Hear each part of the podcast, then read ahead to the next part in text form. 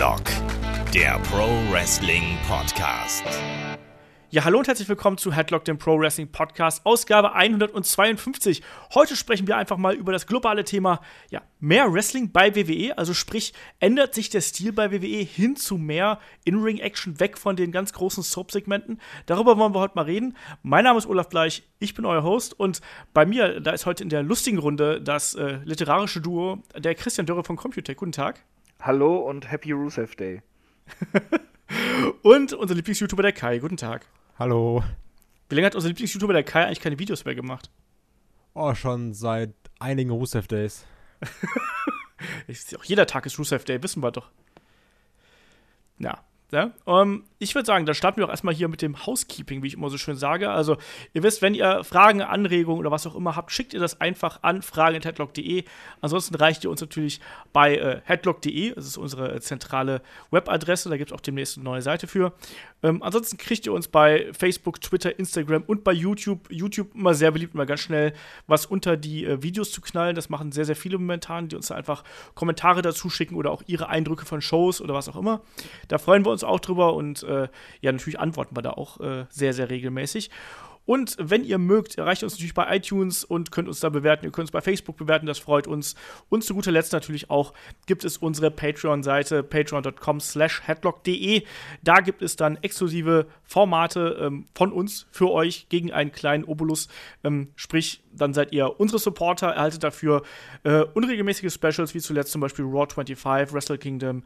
Ähm, wir hatten die Helden aus der zweiten Reihe, da sollte dann äh, ja, da besprechen wir jetzt als nächstes Vader und natürlich unsere, ähm, ja, unsere Interviewsegmente, die Call-Up-Show mit mir und äh, Gästen. Und äh, der aktuelle Gast ist da niemand Geringeres als Speedball Mike Bailey, also jemand äh, sehr Bekanntes aus, äh, ja, ein, aus Übersee sozusagen, aus kan Kanada, äh, Mixed Martial Arts Kämpfer und äh, ein sehr unterhaltsamer Geselle, sage ich jetzt einfach mal. Auch da kann man dann sehr schön reinhören.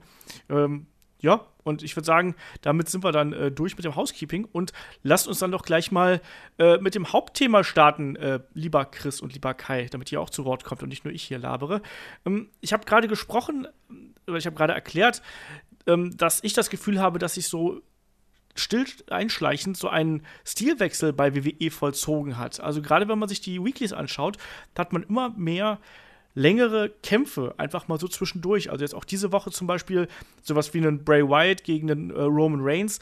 Das war meiner Meinung nach halt schon fast Pay-per-view würdig, wenn man mal so 15 Minuten nimmst, inklusive Kickout aus dem Finisher. Ähm, habt ihr das Gefühl, dass sich da äh, zuletzt etwas verändert hat, halt eben in Richtung mehr Wrestling bei WWE, Kai? Ja, da, wir haben das ja so eine Sache, da haben wir jetzt schon häufiger mal irgendwie auch drüber geschrieben in unserer Headlock-Gruppe, dass wir gesagt haben, oh, hier, da war jetzt auch ein Match so zwischen einem Rollins und einem Cesaro, was man ich sag mal schon häufiger sieht in den Weeklies, aber es ist trotzdem so, auf einmal kriegt das Match bis an die 20 Minuten Zeit. Und das ist auch eigentlich mal was ganz Angenehmes, weil häufig haben wir auch diese, diese 10-Minuten-Matches oder diese 8-Minuten-Matches. Ich finde, das ist so eine Standard-TV-Zeit häufig gewesen. Dieses 10, 8 bis 10 Minuten. Und wenn du dann mal irgendwie 15 bis 20 hast, das ist halt schon ein anderes Gefühl. Und ich finde, bei den richtigen Wrestlern oder bei der richtigen Story so zwischen den Leuten, da merkst du auch, wie viel diese sieben Minuten mehr ausmachen können, also auch so an, an äh, Qualität des Matches. Deswegen ist es erstmal so eine Veränderung, die mir aufgefallen ist oder die uns aufgefallen ist, die mir aber eigentlich sehr gut gefällt. Ja, es ist natürlich wirklich so, ne? Also, wenn du eben, du hast gerade ganz richtig gesagt, mehr Zeit bringt gerade auch bei dem Wrestling-Talent, was WWE eben momentan hat, natürlich auch ja den Bonus dazu, dass du einfach auch bessere Matches bekommst. Und ähm, selbst sowas wie ein Roman Reigns gegen ein Bray Wyatt, das war jetzt vielleicht kein Fünf-Sterne-Match, um mal diesen blöden Begriff zu benutzen, aber es war trotzdem so, dass du gesagt hast, ja, ähm, das ist normalerweise eine Paarung gewesen, die mich überhaupt nicht gekratzt hätte. Aber ich fand, das haben die beiden gut gemacht und auch dadurch, dass du dann eben innerhalb dieser Zeit die Gelegenheit hast, Nearfalls einzusetzen, vielleicht auch mal einen Finisher-Kickout einzusetzen und halt eben verschiedene Twists einzubauen, ähm, kann man da eben die Matches schon besser präsentieren. Ähm, Chris, wie siehst du das? Äh, sind wir da jetzt alle wieder konform, ganz langweilig, wie wir so sind?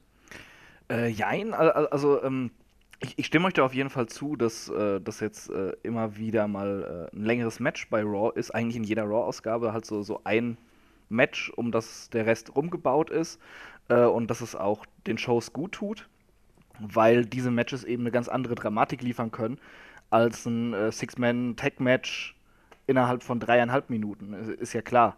Denn äh, ein Wrestling-Match erzählt ja eigentlich immer irgendwie eine Geschichte. Und du, wenn du dich nicht total kurz fassen musst und alles schnell abfrühstückst, kannst du auch ein bisschen mehr erzählen. Äh, ist mir auch aufgefallen, finde ich nicht schlecht, aber es ist halt auch einfach, ähm, ja, äh, äh WWE muss es auch machen so. Äh, denn wenn man sich mal so anguckt, diese drei Stunden Raw, die müssen gefüllt werden. Und wenn du dann halt nur so kurzes Zeug und Promos und sowas, das ist halt auch langweilig. Du musst irgendwie auch mal einen gewissen Wrestling-Anteil haben. Und äh, meiner Meinung nach ist äh, gerade das In-Ring-Geschehen in den letzten Jahren eigentlich immer wichtiger geworden für viele Fans. Ist das so? Das ist nämlich eigentlich die Gretchenfrage hier natürlich, oder die Gretchenfrage, wie Kai sagen würde. ähm, das Komm, Geht's? Herr Gürtel. Ja? so nämlich. ähm, aber da würde ich auch mal ganz kurz rein äh, Gretchen. Und zwar. Na, weil das ist halt auch, also das habe ich mich auch gefragt. Im Endeffekt, also klar, wir sagen jetzt so, okay, mehr Wrestling ist gut. Aber ich würde da mal echt interessieren, ich meine, da sitzen ja sicherlich auch tausende Analytiker dran. Und jetzt so grundlegend würde ich sagen, so von, ich bin ja auch hier äh, Generation 5 Minuten Aufmerksamkeitsspanne. Ähm, ist das wirklich so gut, dass Matches 20 Minuten gehen? Also muss es ja anscheinend, sonst würden sie es jetzt ja nicht machen. Aber so grundlegend, auch gerade so in der heutigen Zeit mit YouTube und keine Ahnung was, hätte ich eher gesagt, okay, diese, diese 5 bis 8 Minuten Matches oder auch bis 10 Minuten Matches so maximal, ist eigentlich das, was so der Zeit angemessen ist. Also was ich so jetzt ganz, ganz grundlegend. Du, du, du, musst es mal so sehen, du hast ja auch äh, eine breit gefächertere Zielgruppe über die Jahre bekommen. Denn äh, ich glaube, das greift einfach so alles ineinander dass äh, sich auch der Wrestling-Markt ein bisschen verändert hat. Dass nämlich dann Anfang der 2000er, Mitte der 2000er auch viele Leute sich auf einmal für Independent Wrestling interessiert haben, wo halt der Fokus ganz klar auf dem sportlichen Aspekt lag. Und ähm, WWE weiß mittlerweile, dass sie nicht einfach nur bloß den Mainstream ähm, was bieten müssen, sondern eben auch, äh, dass da Smart Mark-Fans sind, die äh, von guten Wrestlern auch gute Matches sehen wollen. Und äh, dementsprechend haben die ihre Strukturen eigentlich über die komplette Liga angepasst. Und dann hast du einmal, äh, dass sie es den, den Mainstream-Fans recht machen wollen und eben auch den Smart Marks. Worüber freuen die sich? Natürlich über ein schönes Match. Und du hast natürlich dann auch äh, einfach andere Kanäle, wie du das, äh, wie du das zeigen kannst. Du sagst gerade 5 Minuten Aufmerksamkeitsspanne, YouTube und sowas. Aber äh, wenn ich sowieso einfach eine, eine kürzere Aufmerksamkeitsspanne habe, dann gucke ich mir nicht unbedingt drei Stunden Raw an, dann gucke ich mir vielleicht die Highlights an. Und äh, die WWE bietet ja auch solche Matches, haben sie dann ja auch auf dem YouTube-Channel äh, Highlights von, keine Ahnung, Cesaro gegen Rollins oder sowas. Dann musst du dir auch nicht das komplette Match ansehen und hast trotzdem irgendwo so deinen dein Wissensdurst, was ist diese Woche bei, bei äh, Raw gelaufen, hast du dann auch abgefrühstückt. Also ich glaube, da da sind sie einfach breit aufgestellt und müssen das auch sein in der heutigen Zeit. Darf ich da mal eine Frage zwischen reinstellen? Weil letztlich bedeutet natürlich, wenn du mehr Wrestling zeigst, dass dadurch Zeit natürlich von den beliebten Segmenten abgeht. Also so gefühlt zum Beispiel hatten wir jetzt seit Ewigkeiten mehr, also Ewigkeit ist vielleicht übertrieben, ähm, aber schon seit längerem nicht mehr dieses obligatorisch, obligatorische 20 Minuten Labersegment zum Anfang der Show. Das hatten wir jetzt meiner Meinung nach nicht mehr. Es gab zwar noch mal äh, Talk-Segmente zu Beginn, aber die waren nicht mehr so lang und zäh, wie das früher der Fall gewesen ist. Meint ihr, das hat auch was mit Selbstreflexion zu tun gehabt? Also so im Sinne von, WWE hat vielleicht festgestellt, so, hm, wir haben vielleicht gerade nicht mehr die besten Talker, wir haben vielleicht auch gegen Konkurrenz von Serien oder sonst irgendwas vielleicht nicht ähm, die Möglichkeiten, Geschichten zu erzählen, wie sie vielleicht Leute nun 100% von den Fernseher bannen würden. Lasst uns das doch vielleicht ein bisschen mehr mischen und vielleicht ein bisschen ausgeglichener gestalten, weil natürlich vorher lag der Fokus ja bei äh, Sports Entertainment eindeutig auf dem Entertainment und ich habe mental schon so das Gefühl, dass wir so bei ja, sagen wir mal 50-50 oder sowas in der, in der Richtung sind. Also glaubt ihr, dass WWE da auch sich selber hinterfragt hat und vielleicht auch Marktanalysen betrieben hat oder was auch immer, ähm, um zu erkennen, dass man mit dem alten Weg nicht mehr weiterkommt, Kai? Ja, das ist die Sache, weil ich kann mir auch vorstellen, dass viele, ähm, also jetzt, wenn wir jetzt einfach mal ausgehen von Zielgruppe äh, Live-Zuschauer, ne? Ähm, dass viele auch einfach weggeschalten haben in dieser Zeit, in, in diesem 20-Minuten-Talk-Segment, weil das war ja wirklich, über mehrere Jahre war das ja die Raw-Eröffnung. Dann kam irgendwie eine Stephanie raus oder Authority oder auch irgendwie ein Wrestler. Und dann wurde erstmal knallhart eine Promo durchgezogen, die wirklich immer an die 20 Minuten ging. Und vielleicht haben sie jetzt gemerkt, okay, wenn wir anfänglich eine Promo machen, also eigentlich mag ich das. Diese, diese Eröffnung von Raw mit irgendjemand steht im Ring und sagt kurz was. Aber wenn wir das vielleicht kurz halten, fünf Minuten oder sowas, oder so hier, Bums, Kurt Angle und Braun Strowman sind da, äh, Braun Strowman wird gefeuert und dann ist Action. Dann hast du halt einen Aufhänger für die Show und das zieht sich dann so gut durch. Wenn du das äh, kürzer fasst und einfach prägnanter zusammenfasst, vielleicht ist es auch einfach äh, besser für die Zuschauer, dass sie eher sagen, ich schalte nicht weg. Also könnte jetzt auch, also das wäre auch eine Idee, die ich jetzt dabei hätte. Ja, ja vor allem, ähm, ich glaube, dadurch, dass äh, auch heutzutage mehr Ta Talent im Roster ist, was äh, sich mehr übers Wrestling selbst definiert, musst du halt auch äh, schauen, wie du deine Leute overkriegst. Und ein, ein Finn Bella, ähm, von dem ich sehr, sehr viel halte, den kriegst du nicht over, indem du ihn 20 Minuten äh, mit einem Mikro dahinstellst. Da musst du ein bisschen was anderes zeigen. Das müssen kurze, knackige Segmente sein, wenn er nicht in einem Match ist.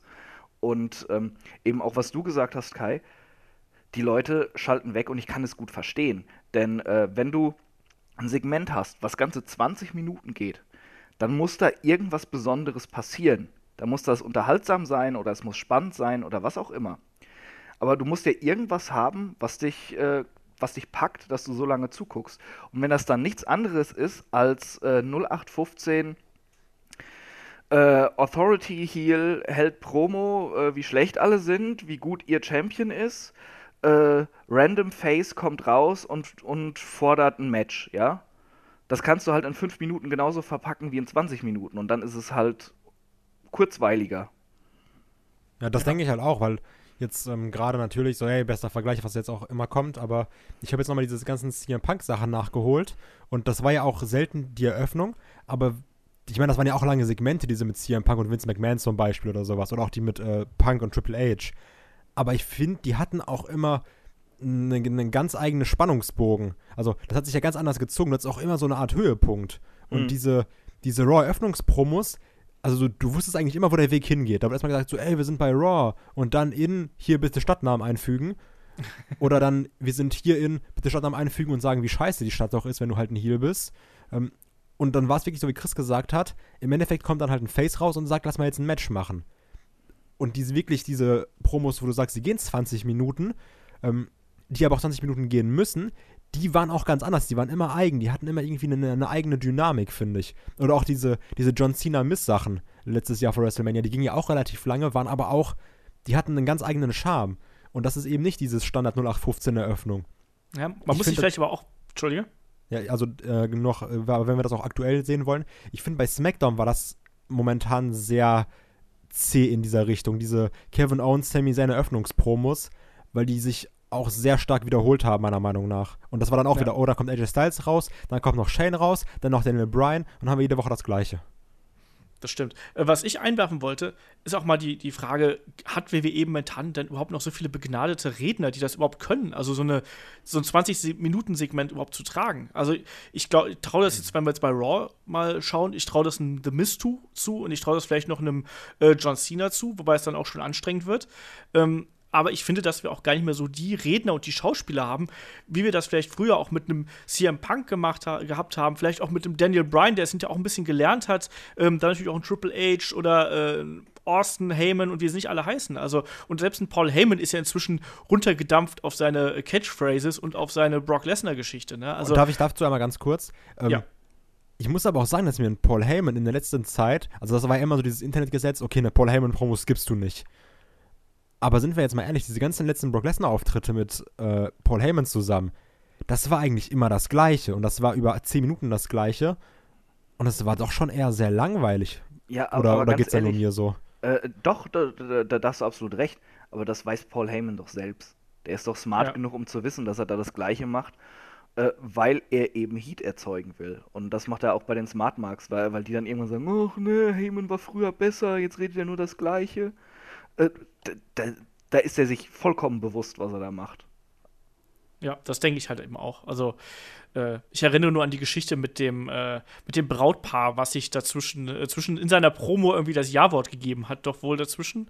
Und äh, wo er doch auch ganz schnell darauf reagiert hat. Also, ich glaube, der könnte schon deutlich bessere und unterhaltsamere Promos zeigen. Aber ich glaube, das ist gerade gar nicht auch seine Aufgabe, sondern seine Aufgabe ist halt wirklich nur dieser Ansager quasi, dieser Hype-Mensch und nicht der, der den, die Leute unterhält. Das also, Jubeläffchen.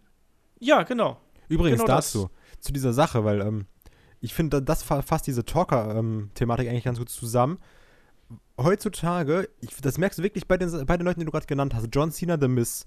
Ähm, und ich muss sagen, ich hasse das, wie das aktuell teilweise ist in Promos, weil die, ähm, ich liebe es ja, wenn du eine gute Crowd hast. Wenn du merkst, die Leute gehen ab, die Leute haben Bock und sowas. Und dann hast du ein Anfangssegment, wo zwei Leute sich irgendwie die Promos um die Ohren pfeffern. Und dann wird da geredet und die Fans starten irgendwie einen Chant oder sowas. Die, die, die wollen Teil dieser Promo sein, aber darauf geht keiner ein. Und also John Cena macht das zum Beispiel. John, John Cena, als er mit Elias im Ring war, jetzt Beispiel in Chicago oder sowas, die haben das aufgenommen, die sind darauf irgendwie eingegangen. Und ich finde, das zeigt auch so diese Qualitäten von jemandem, wo du sagst, okay, der, der kann gut Promos halten, das ist ein guter Talker. Ja. Aber das fehlt mir heutzutage viel zu sehr, dass diese ganzen Fan, Fan-Chants, also klar, jetzt mal abgesehen davon, wenn es irgendwelche, irgendwelche Leute selbst feiern wollen, aber dieses, ähm, dieses Aufnehmen der Publikumsreaktion, das macht fast keiner mehr. Und ich ja, finde, das ist Elias auch ganz macht das zum Beispiel sehr gut. Ja, ja eben. Auch. Der ist äh, super, aber ich finde das eine ganz gefährliche Richtung, wenn du es halt nicht machst. Also, weil das, das wirkt ja so nach dem Motto, es ist eigentlich scheißegal, was ihr macht, wir ziehen hier unser Programm durch und ist uns Latte. Ich möchte Olaf aber noch widersprechen. Es sind mehr ja. gute Talker da als äh, John Cena und äh, was hattest du gesagt? The Miss, genau. The Miss. Äh, das war jetzt die, die mir spontan eingefallen sind. Ich bin sicher, es gibt noch mehr. Ja, aber, aber, aber, aber wenn, du, wenn du mal so ins Roster guckst, also, also äh, man hat einen Samoa Joe, der verdammt gute Promos halten kann. Äh, Elias ist auf einem guten Weg wenn du Seamus und Cesaro hinstellst, äh, die, die, können das nicht alleine 20 Minuten, aber die können auch eine gewisse Zeit, können die auch reden und Spaß haben und sich gegenseitig die Bälle zuspielen. Äh, und das, das ist eben der Punkt. Äh, auch ein AJ Styles ist sehr, sehr sicher und gut am Mikro geworden. Kevin find Owens ich, also, kann, kann das auch. Wenn er finde ich eher nicht, oder? Wenn er, wenn er nicht. Das ist halt auch, das liegt daran, dass sie alleine so viel reden müssen.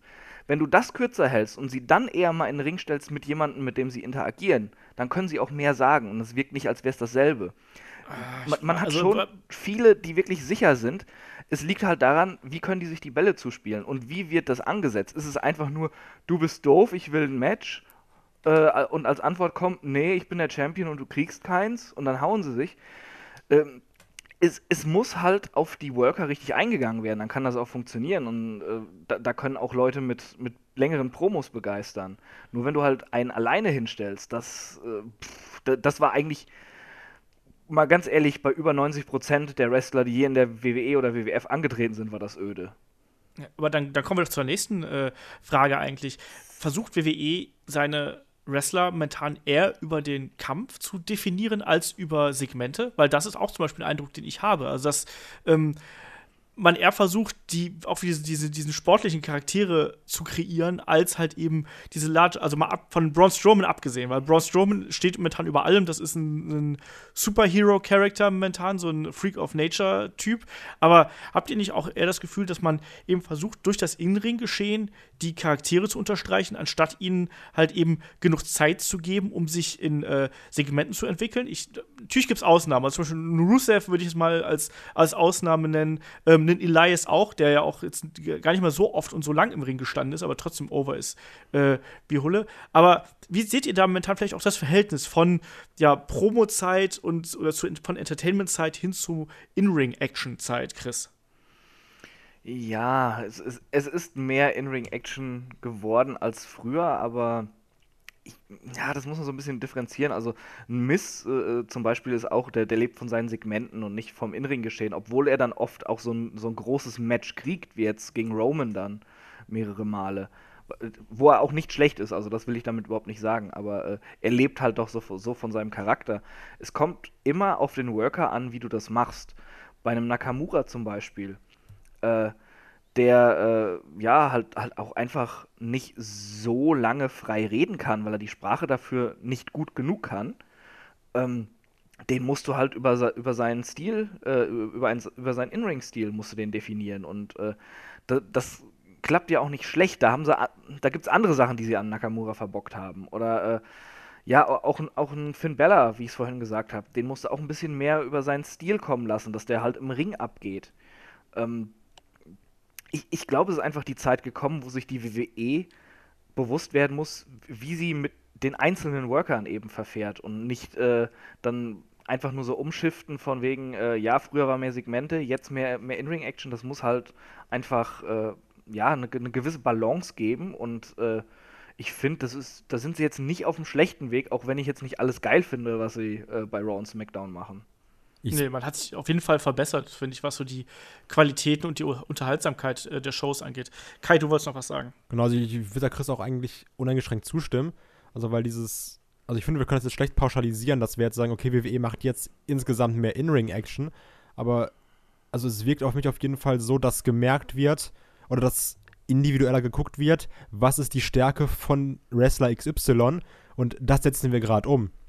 Also, wie du schon gesagt hast, bei einem Elias, da wird gemerkt, okay, der connectet einfach sehr gut mit der Crowd durch seine Konzerte, wie auch immer, durch seine Songs, die er da spielt.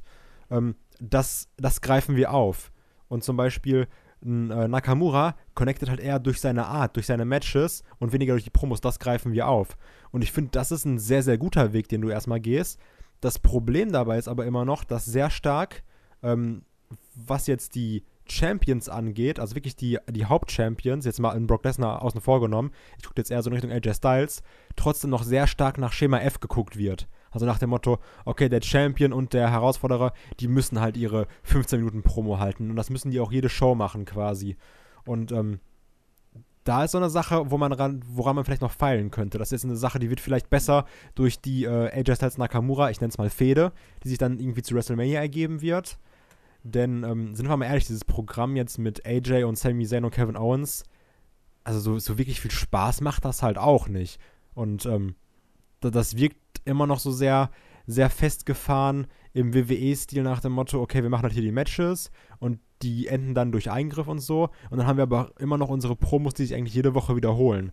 Also bei den normalen Wrestlern, die jetzt quasi nicht im, im Main-Event geschehen sind oder nicht so im Titel geschehen, da hast du, dass gesagt wird, wir gucken individuell auf den Charakter, aber sobald dann jemand Champion ist, ist es immer so, okay, der Champion, der muss halt 15 Minuten Promos halten.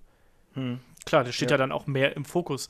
Ähm, ich finde es aber ganz interessant, dass ihr beide sagt, dass man versucht, einen Shinsuke Nakamura halt über seinen In-Ring-Stil zu definieren. Weil das ist ja genau das, was jetzt auch viele an ihm bemängelt haben, eigentlich. Also, dass dieser ähm, Strong-Style, den er eigentlich verkörpern sollte, gerade seit dem Wechsel ins WWE-Roster halt eben nicht mehr rüberkommt. Ähm, wie, wie seht ihr die Entwicklung, was gerade die Kampf- Art oder die, den Kampfstil bei WWE im Ring angeht. Also man hat ja so das Gefühl, wenn man sich so die Talente anguckt, wir haben jetzt jemanden wie einen Finn Bella da drin, wir haben jemanden wie einen Shinsuke Nakamura, ähm, wir haben auch weniger von diesen klassischen WWE Heavyweights, finde ich. Also ich meine, da hatten wir jetzt ja schon mal zum Beispiel bei Raw mit einem Main Event mit Elias, John Cena und äh, Braun Strowman. Da habe ich mir gedacht, so mein Gott, das ist mal ein Main Event, der hätte auch vor keine Ahnung, 15 Jahren stattfinden können, so von der Größenordnung der Wrestler. Heutzutage ist es ja doch eher so, dass du vermehrt etwas kleineren hast. Auch so jemand wie ein Sami Zayn, dann auch jemand wie ein Kevin Owens, der eigentlich auch ja sehr, der so eine Mischung ist, der sowohl diesen Indie-Stil fahren kann, aber halt auch eben so diesen Oldschool-Heel-Stil, nenne ich es einfach mal. Ähm, wie seht ihr das? Habt, wie, wie seht ihr auch gerade den Einfluss von Independent-Talenten äh, auf das äh, WWE-Produkt selber? Weil ich habe halt schon das Gefühl, dass man in den vergangenen Jahren da eben schon eine extreme Entwicklung durchgemacht, eine extreme Wendung durchgemacht hat, eben in Hinrichtung der ähm, in Richtung der, der Smart Marks, ein bisschen weg von dem klassischen Sports Entertainment, Larger Than Life Character Fans. Chris, was ist deine Meinung dazu? Ähm, jetzt erstmal abgeschwächter In-Ring-Stil oder direkt äh, äh, Indies oder Veränderungen in den letzten zehn Jahren? Suche es dir aus, ähm, womit du starten möchtest. Okay, dann sage ich erst äh, abgeschwächter In-Ring-Stil. Ja, das ist halt immer so, so eine, so, so eine Smart-Mark-Sache. Es ist aber doch klar, dass das bei Nakamura auch ein bisschen abgeschwächt wurde, wie es bei allen anderen war, die äh, jahrelang in den Indies waren. Kevin Owens darf gewisse Aktionen nicht mehr zeigen, wie ein Package Pile Driver oder sowas.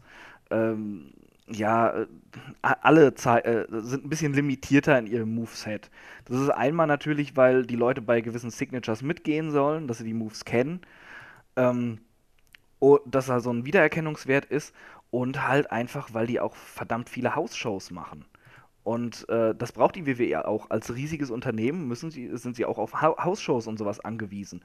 Und äh, dass Nakamura dann äh, bei TV-Shows oder House-Shows oder auch bei irgendwelchen ja, B-Pay-Per-View-Matches dann nicht äh, voll drauf geht, ist doch auch klar. Aber ähm, also ich zweifle jetzt nicht daran, dass das Match bei, äh, bei WrestleMania, AJ gegen Nakamura, dass das schlechter wird, weil äh, Nakamura vielleicht nicht mehr ganz so stiff zu, zu Werke geht. Also, also wirklich nicht. Da, da, da muss man halt auch so ein bisschen, ja, diesen Suspense of Disbelief haben. Das ist halt nun mal WWE und da gibt es nicht voll aufs Fressbrett. Wobei ich aber auch glaube, ich, da, da Ja, ja, wobei ich aber auch glaube, dass die beiden gerade bei so einem Match wie bei WrestleMania 34, ähm, das ist ja ein internationales Dream Match und Ja. ich glaube, da werden die auch noch mal all in gehen. Also das Da ist halt so meine sich nicht Vermutung. so zurück wie bei Vengeance oder sowas, klar. Eben, ich glaube halt auch, dass es da deutlich härter zur Sache geht, als man das äh, äh, sonst aus den Shows kennt. Ne? Also, das ist so, das ist der Punkt. Ne? Ich, es ist ja genau das, ne? aber das ist eben, ähm, wie du schon gesagt hast, die haben halt eben einen höheren Work-Schedule und dadurch ist natürlich das Problem da, ähm, ja, zum einen, wir sehen ja die Wrestler halt eben extrem oft. Ne? Ich meine, wie oft hast du jetzt äh, vorher irgendwie Nakamura gesehen? Also, als normaler, als normaler Fan. Du hast halt, du pickst dir ja quasi die Rosinen raus und sagst, ja, das hat mir gut gefallen von dem. Und alle sagen dann, ja, Nakamura, der geilste und überhaupt und so stiff und so. Aber wenn der halt eben diesen New Japan-Stil, den er halt bei den ganz großen Dingern gefahren ist, wenn er das jetzt quasi, äh, weiß ich nicht, drei oder viermal die Woche machen würde, dann wäre der auch innerhalb von kurzer Zeit kaputt und wahrscheinlich wären seine Gegner ja auch alle kaputt, weil er immer mit denselben antreten müsste. Also wir stellen uns jetzt mal vor, auf der Road to WrestleMania kämpft er, keine Ahnung, zweimal die Woche oder dreimal die Woche wahlweise gegen Kevin Owens oder gegen einen äh, AJ Styles und kloppt da halt jedes Mal die Vorarms rein und die Kicks und sowas. Ähm, dann hast du bei WrestleMania keinen mehr, der da 100% geben kann. Und klar muss man die da auch ein bisschen schonen. Und das ist, glaube ich, auch der, der Grund für diese ähm, In-Ring-Stil-Anpassung. Wobei ich halt auch immer noch glaube, dass zum Beispiel bestimmte Aktionen brauchst du nicht, um einen Wrestler besser aussehen zu lassen oder um ihn, weiß ich nicht, stärker zu machen. Also zum Beispiel, ich habe den Package Pile Driver, ehrlich gesagt, jetzt nie so richtig vermisst. Der ist zwar geil, aber das ist irgendwie so. Nee. Ich, ich stimme dir absolut zu, außer beim Package Pile Driver, den, könnt.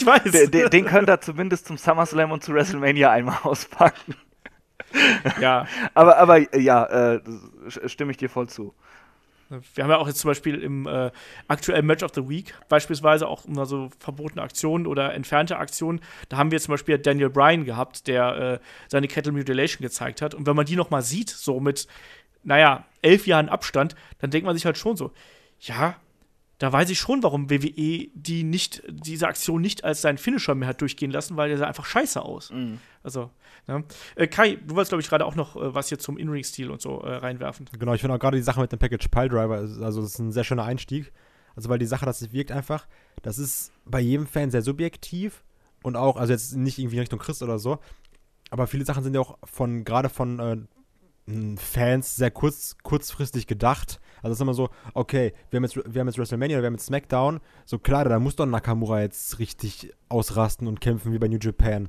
Aber dieses, also man muss ja auch bedenken, was da alles hintersteht. So, du musst ja auch deine Leute sicher arbeiten lassen, musst ja safe worken lassen, wie du gesagt hast, die kämpfen ja nicht nur. Also, also es gibt ja wirklich Leute, die denken, okay, der Nakamura, der kämpft ja nur bei SmackDown und dann hat er seine Pay-Per-View-Matches. Also, und dieses Ganze dazwischen, diese anderen sechs House-Shows in der Woche, das, das, sieht, das sehen ja auch einfach viele nicht.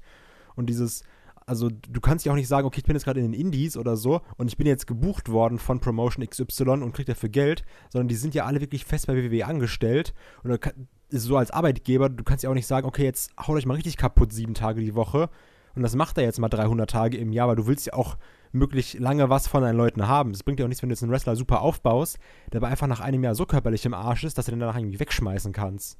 Also das sind ja diese Sachen und also klar, ich glaube, wir haben alle Moves, wo wir sagen so, oh, die hätte ich doch schon ganz gerne oder sowas. Aber ich brauche jetzt auch irgendwie keinen Bloody Sunday oder sowas vom, vom Top Rope bei einem Finn Balor. So, dann nehme ich halt einen Coup de Ground, gut ist. Oder den guten alten Pepsi-Plunge von Dime CM Punk. Ja, oder, oder hier ein Musclebuster von einem Samoa Joe. Also, so das, das ist die Sache. Du, du brauchst ja nicht alles. So klar, jeder hat halt seinen Move. So, ich würde auch immer sagen, ey, Curbstorm auf jeden Fall nehme ich. So wie halt Chris sagen würde, okay, ein äh, Package Pile Driver nehme ich. Das ist, da hat ja auch jeder so seine subjektiven Präferenzen. Und also manche Sachen sind einfach begründet nicht dabei oder sind begründet eher, sag mal, verboten. Und das macht Ja. auch dann schon mehr, mehr Sinn. Ich meine, es gibt auch heutzutage immer noch Leute, die sagen so, oh Mann, Stuhlschläge gegen den Kopf, dass es die nicht mehr gibt, das ist ja schon echt scheiße. Hast du ja auch noch dabei. Aber ich glaube, Ja, da sind wir uns alle drei einig, dass wir sagen, ey Leute, muss jetzt nicht zwingend sein. Ja, zumindest halt keine ungeschützten. Also manchmal ist es halt schon, da sage ich jetzt ganz ehrlich, also in einem richtig saftigen Streetfight hätte ich schon ganz gerne mal einen Schlag, der halt nicht so offensichtlich nur auf die Seiten oder auf die Rippen geht. Aber ja, da muss man dann so ein bisschen so ein Buckel oder sowas dabei macht. Dann denkst du auch so, ja, hm, jetzt mal irgendwie an richtig zimmern wäre schon ganz cool, aber ich brauche halt keinen Mick Foley gegen The Rock. Nee, ja, genau sowas. Also äh, man, äh, man, es ist halt, es ist halt so schwierig, weil ich glaube, dass man da als Fan eben auch gerne mal ein bisschen egoistisch ist und Eben, so genau. zu seinem eigenen Vergnügen und zu seiner eigenen Blutlust gerne mal so über die Gesundheit der Wrestler hinwegblickt, um es mal so zu sagen. Also, also jetzt zum Beispiel bei ähm, beim Rumble-Match, als da ähm, ähm, Kane auf ähm, Braun Strowman eingeschlagen hat mit dem Stuhl. Da fragt man sich doch, so als cleverer Mensch, so, ja, komm, du schlägst doch normalerweise auch mit der Faust Richtung Kopf. Warum schlägst du denn jetzt nicht, wo du quasi die Verlängerung deiner Faust in der Hand hast, nämlich den Stuhl? Warum schlägst du denn damit nicht auf den Kopf ein, während Braun Strowman halt die ganze Zeit seinen Kopf schützt und Kane halt eben unten auf, den, auf die Rippen haut und solche Sachen? Und dann auch noch mit der flachen Seite, wo du halt genau weißt, so, äh, das ist natürlich schwierig, aber natürlich äh, muss man da eben auch im, im Sinne der Gesundheit der Athleten da halt eben auch äh, als Fan so ein bisschen Abstriche machen. Und was ich auch gerade noch sagen wollte zum Vergleich hier Indie und ähm, WWE Main Roster, das Ding ist ja auch, selbst wenn du also im Endeffekt ist es ja so, dass die Indie, meisten Indie-Veranstalter haben ja am Wochenende ihre Shows. Sprich, du kannst eigentlich als Indie-Wrestler maximal, sagen wir mal, drei Shows an einem Wochenende haben, muss man sozusagen. Und im, im besten Fall ist es dann zum Beispiel so, sowas wie ein Turnier oder sonst irgendwas, ein Karat oder äh, hier Super Strong, äh, wie heißt das, Super Strong Style-Dings Ja. aus ähm, Progress. Ähm, weißt du, wo du wirklich dann drei Tage nonstop quasi jeden, jeden Tag ein Paycheck so ungefähr oder halt einen gebündelten Paycheck, je nachdem. Optimal, du hast dasselbe Publikum- dem kannst du auch innerhalb dieser drei Tage eine Geschichte erzählen und selbst wenn du als Zuschauer nicht da bist, kannst du dir das immer noch über äh, welche, Quellen auch immer halt besorgen und hast halt diesen geballten Block äh, an In-Ring-Action. Das ist total super, weil du hast quasi ein Produkt, was äh, mit denselben Leuten funktioniert. Wenn du aber jetzt, ähm, keine Ahnung, am Freitag bei Promotion X, bei, am Samstag bei Promotion Y und dann eben am Sonntag bei Promotion Z bist, dann ist es natürlich auch für den Zuschauer viel schwieriger, das alles zu verfolgen. Und im besten Fall verfolgt er vielleicht sogar nur eine oder gar keine von dieser Promotion. Und damit hast du auch eine ganz geringeren äh, äh, Abnutzungserscheinung einfach. Also wir sagen das ja immer so, ja, nee, ich habe mich langsam an den Wrestlern satt gesehen. Das liegt aber auch einfach am Produkt WWE, weil uns das natürlich aufgrund der Größe dieses Produkts halt eben so zuballert mit Inhalten und wir nehmen die auch auf, also sind wir mal ehrlich, also es beklagt sich ja jetzt auch, also gut, letztes Jahr haben wir uns beklagt, weil zu viele Pay-Per-Views waren, aber wir haben es trotzdem alle geguckt, aber wir haben zwar gesagt so, hä, ja, finde ich nicht so gut, aber wir haben es trotzdem alle aufgesogen und haben es trotzdem alle mitgenommen, ne? Und äh, wenn ein Wrestler eben im Independent-Bereich aktiv ist, dann kannst du einfach gar nicht alles sehen, weil das einfach viel zu viele kleine Shows auch sind. Vielleicht auch die, ähm, die Wege, um sich das zu besorgen, ist vielleicht viel komplizierter, als es bei einem WWE-Network äh, oder hier Facebook oder was auch immer. Und es wird halt einfach ähm, nicht mal der aufgenommen, weil es so ist. klein ist. Das ist Eben, ja auch und aber Sache. dadurch, genau, aber dadurch können die natürlich sich da auch ein bisschen kreativer entfalten, als sie es dann eben zum Beispiel bei, äh, ähm, bei der WWE machen, wo es natürlich auch sehr viel über die Personality geht und wo es dann auch, wie Chris ja auch schon eingangs erwähnt hat, auch sehr, sehr viel über die, ähm, ja, über die Trademarks geht und Wiedererkennungswert, ne? Und das hast du zwar im Indie-Bereich auch, aber du hast da halt schon natürlich mehr Freiheiten und auch zugleich immer ein wechselndes Publikum und dadurch eben ja, die kennen dich vielleicht, weil sie dich äh, hier auf ihren DVDs mal gesehen haben oder wie auch immer. Aber sie haben dich vielleicht noch nie live gesehen oder haben dich zuletzt erst vor einem Monat live gesehen. Ich meine, schau dir mal sowas wie PWG an, wie selten die oder wie lange die brauchen, bis die ihre DVDs veröffentlicht haben. Also, das ist natürlich schon was komplett anderes. Und deswegen ist dieser, äh, ja, wie soll man sagen, dieser Stilvergleich natürlich auch immer so, so schwierig. Ne? Also, ähm, ich glaube, dass das äh, WWE da aber in den vergangenen Jahren, finde ich, gezeigt hat, dass man bereit ist, da auch mehr auf die smarte Crowd zuzugehen, oder? Wir haben es gerade schon so ein bisschen angedeutet. Also ich habe halt schon das Gefühl, dass man in den letzten Jahren vermehrt einen Independent WWE-Style fährt. Kann man das so sagen, Chris? Mm, Ja, ja, doch, ähm, glaube ich, kann man so sagen. Äh, ja, ja, ich, ich- muss jetzt gerade überlegen, aber äh, wenn man mal so die letzten, keine Ahnung, ja, zehn Jahre so sich zurückdenkt, da hat sich die WWE schon stark verändert und, und, und sehr angepasst eigentlich nach dem, nach dem restlichen Wrestling-Markt. Ja, es ist halt wirklich so. Ich habe letztens noch mal geschaut, also wenn du mal so auf WrestleMania 24 schaust, also zehn Jahre her, da hast du dann halt eben einen Undertaker gegen Edge, hast du dann im Main Event, du hast einen Ric Flair natürlich gegen Shawn Michaels, du hast auch noch einen Big Show in prominenten Positionen, Randy Orton und so weiter und so fort. Und eigentlich die, der einzig klassische äh, Independent-Star war damals CM Punk. Und äh, ich glaube, Daniel Bryan war noch gar nicht da, aber du hast halt ganz, ganz wenige dieser, äh, ja, Außenseiter, sagen wir es mal so. Ansonsten hast du halt nur diese klassischen Sports-Entertainer in Ring gehabt und erst mit der Zeit hast du eben gemerkt, dass da ähm, mehr Independent-Einfluss eben reingekommen ist. Und inzwischen ist es ja so, schau dir mal an, in, den AJ Styles. Also der, ich habe jetzt zum Beispiel nicht das Gefühl gehabt, dass der, seitdem der letztes Jahr äh, bei SmackDown debütiert ist, dass der im Vergleich zu vorher auch nur irgendwie runtergefahren ist. Hm. Also, ich weiß zwar nicht genau, wie der Junge das macht, muss ich mal ganz ehrlich sagen. Ich meine, der will ja auch wohl offensichtlich nicht mehr so lange im Ring stehen, aber nee. der ist zum Beispiel. Doch, das hat er auch gesagt. Ja, ich also, weiß, aber ich will trotzdem nicht. Da ist der Egoismus wieder. Ja. Aber- ja, aber, aber- ich, ich glaube, es hat halt auch einfach viele Gründe, dass, dass die WWE sich verändert hat, eben. Dass sie auch viel Indie-Talente aufgenommen hat. Aber ich meine, guck mal, das ist ja auch die, die schlaue Sache und da hätte ich jetzt auch nochmal, eine, also ich würde das gerne mal umdrehen, weil, sind wir mal ehrlich, WWE hat jetzt schon stark davon profitiert. Die haben sich ja auch teilweise, also war ja auch schon damals so bei der WCW oder sowas, aber jetzt gerade mit diesem Indie-Markt, der einfach in den letzten Jahren auch geboomt hat wie sonst was. Also, ähm, Indie ist ja auch heutzutage nicht mehr so Indie, wie es damals Indie war. Also, klingt zwar komisch, aber ihr wisst, was ich meine, ne? Dieses, Ja. also ein Ring of Honor ist, war ja damals noch mehr unterm Radar und heutzutage kennt ja fast jeder Internet-Wrestling-Fan auch Ring of Honor und New Japan und sowas. Also das schlägt ja auch ganz andere Wellen. Und WWE holt sich jetzt ja schon teilweise die gemachten, ich, nenne- ich sag jetzt mal die gemachten Stars ins Haus. Also jetzt selbst wenn halt ein, ein Ricochet ist kein AJ Styles, aber ein Ricochet hat trotzdem einen gewissen Impact, wenn er jetzt bei NXT auftritt. Und es hat, ist, kommt ja nicht von irgendwoher, dass dann auch die Facebook-Videos kommen und so, oh, hier Ricochet ist da oder die Meldung, oh, WWE ist ein Ricochet und War Machine oder keine Ahnung was. Oder ein Austin Aries oder sonst was. Aber das Risiko ist, was ist, wenn all diese Sachen, also quasi das, was WWE jetzt macht, die sich diese Stars holen, also ich finde das Risiko, dass das in fünf Jahren oder sowas einen riesigen Backlash gibt, ähm, ist auch sehr groß, wenn quasi gesagt wird, okay, unser Roster ist so überfrachtet, dass ähm, wir Leute holen, die schon in den Indies bekannt sind, wie die noch mehr zum Star aufbauen, dass wir das quasi, okay, das ist der WWE-Wrestler, der dann aber geht, weil für den kein Platz mehr da ist. Also sprich ein Austin Aries, sprich vielleicht auch irgendwie Neville oder sowas oder ein Cody Rhodes. Was ist, wenn jetzt irgendwie in fünf Jahren eine Welle kommt mit mehreren Wrestlern, wo du sagst, okay, die sind WWE zumindest etabliert irgendwie, also es ist nicht so ein Kurt Hawkins oder sowas, sondern wirklich so ein gesetzter Mitkader eigentlich, ähm, die dann aber sagen, ey, hier ist halt kein Platz für mich. Also ich glaube, dann hat WWE aber auch ein großes Problem. Ja, aber äh, also ja, hast, du- hast du nicht unrecht. Aber ähm, dass sie überhaupt angefangen haben mit NXT und so, äh, sie, die WWE war vor einigen Jahren noch hoffnungslos überaltert.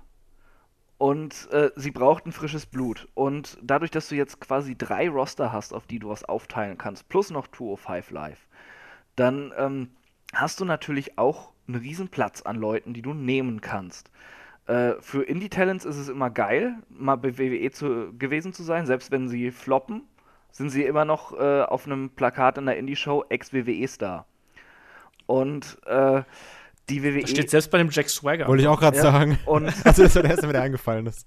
Und äh, ja, äh, die WWE, ich glaube, das ist auch äh, einmal, dass sie die Indie-Wrestler eben verpflichten, weil die auch eine ganz andere Schulung haben. Sie, sie holen sich da eben Wrestler und keine Models oder Bodybuilder, die sie erst irgendwie über Jahre darauf trimmen müssen, dass sie dann mal ins Programm kommen und dann vielleicht noch floppen. Denn wenn wir uns mal so angucken, was vor dem jetzigen NXT-Konzept von WWE selbst ausgebildet und hochgezogen wurde, das war jetzt auch nicht so viel. Selbst mit hier äh, OVW oder wie es damals hieß. FCW. FCW Oder. FCW hatten sie auch noch, stimmt, das war danach dann.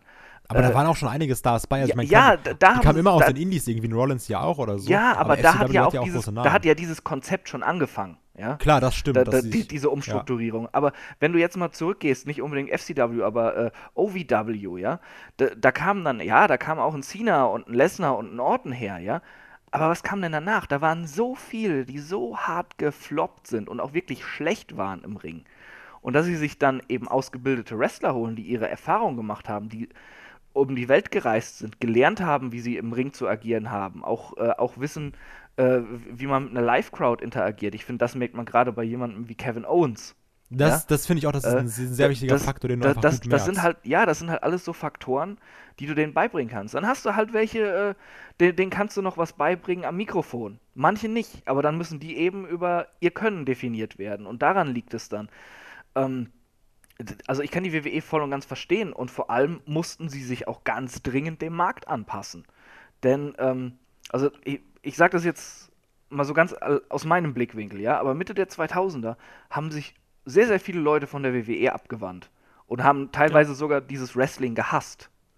Ich meine, sie, sie werden es wahrscheinlich immer noch äh, hier und da geguckt haben, denn auf den Euro-Shows und sowas wusste jeder irgendwie Bescheid, was bei der blöden WWE war. Aber äh, Man muss ja über irgendwas schimpfen ja, können, weißt du? ja, aber es, es war das Interesse war wirklich weg, weil, weil äh, das waren auch teilweise schwache Jahre und auch Wrestler, mit denen sich Leute nicht identifizieren konnten, die Wrestling wollten. Das Indie-Wrestling ist auch deshalb eben geboomt, weil die WWE ja ähm, einen anderen Standpunkt hatte bei ihrem Produkt, nennen wir es mal so. Und dann hast du da so viele gute Wrestler in so vielen Promotions, ob sie jetzt auch in TNA waren, ob, ob, wenn man sie noch mit in diesem Indie-Wust reinziehen möchte, oder ein Ring of Honor, oder ein PWG, oder, oder was auch, auch alles da noch kam.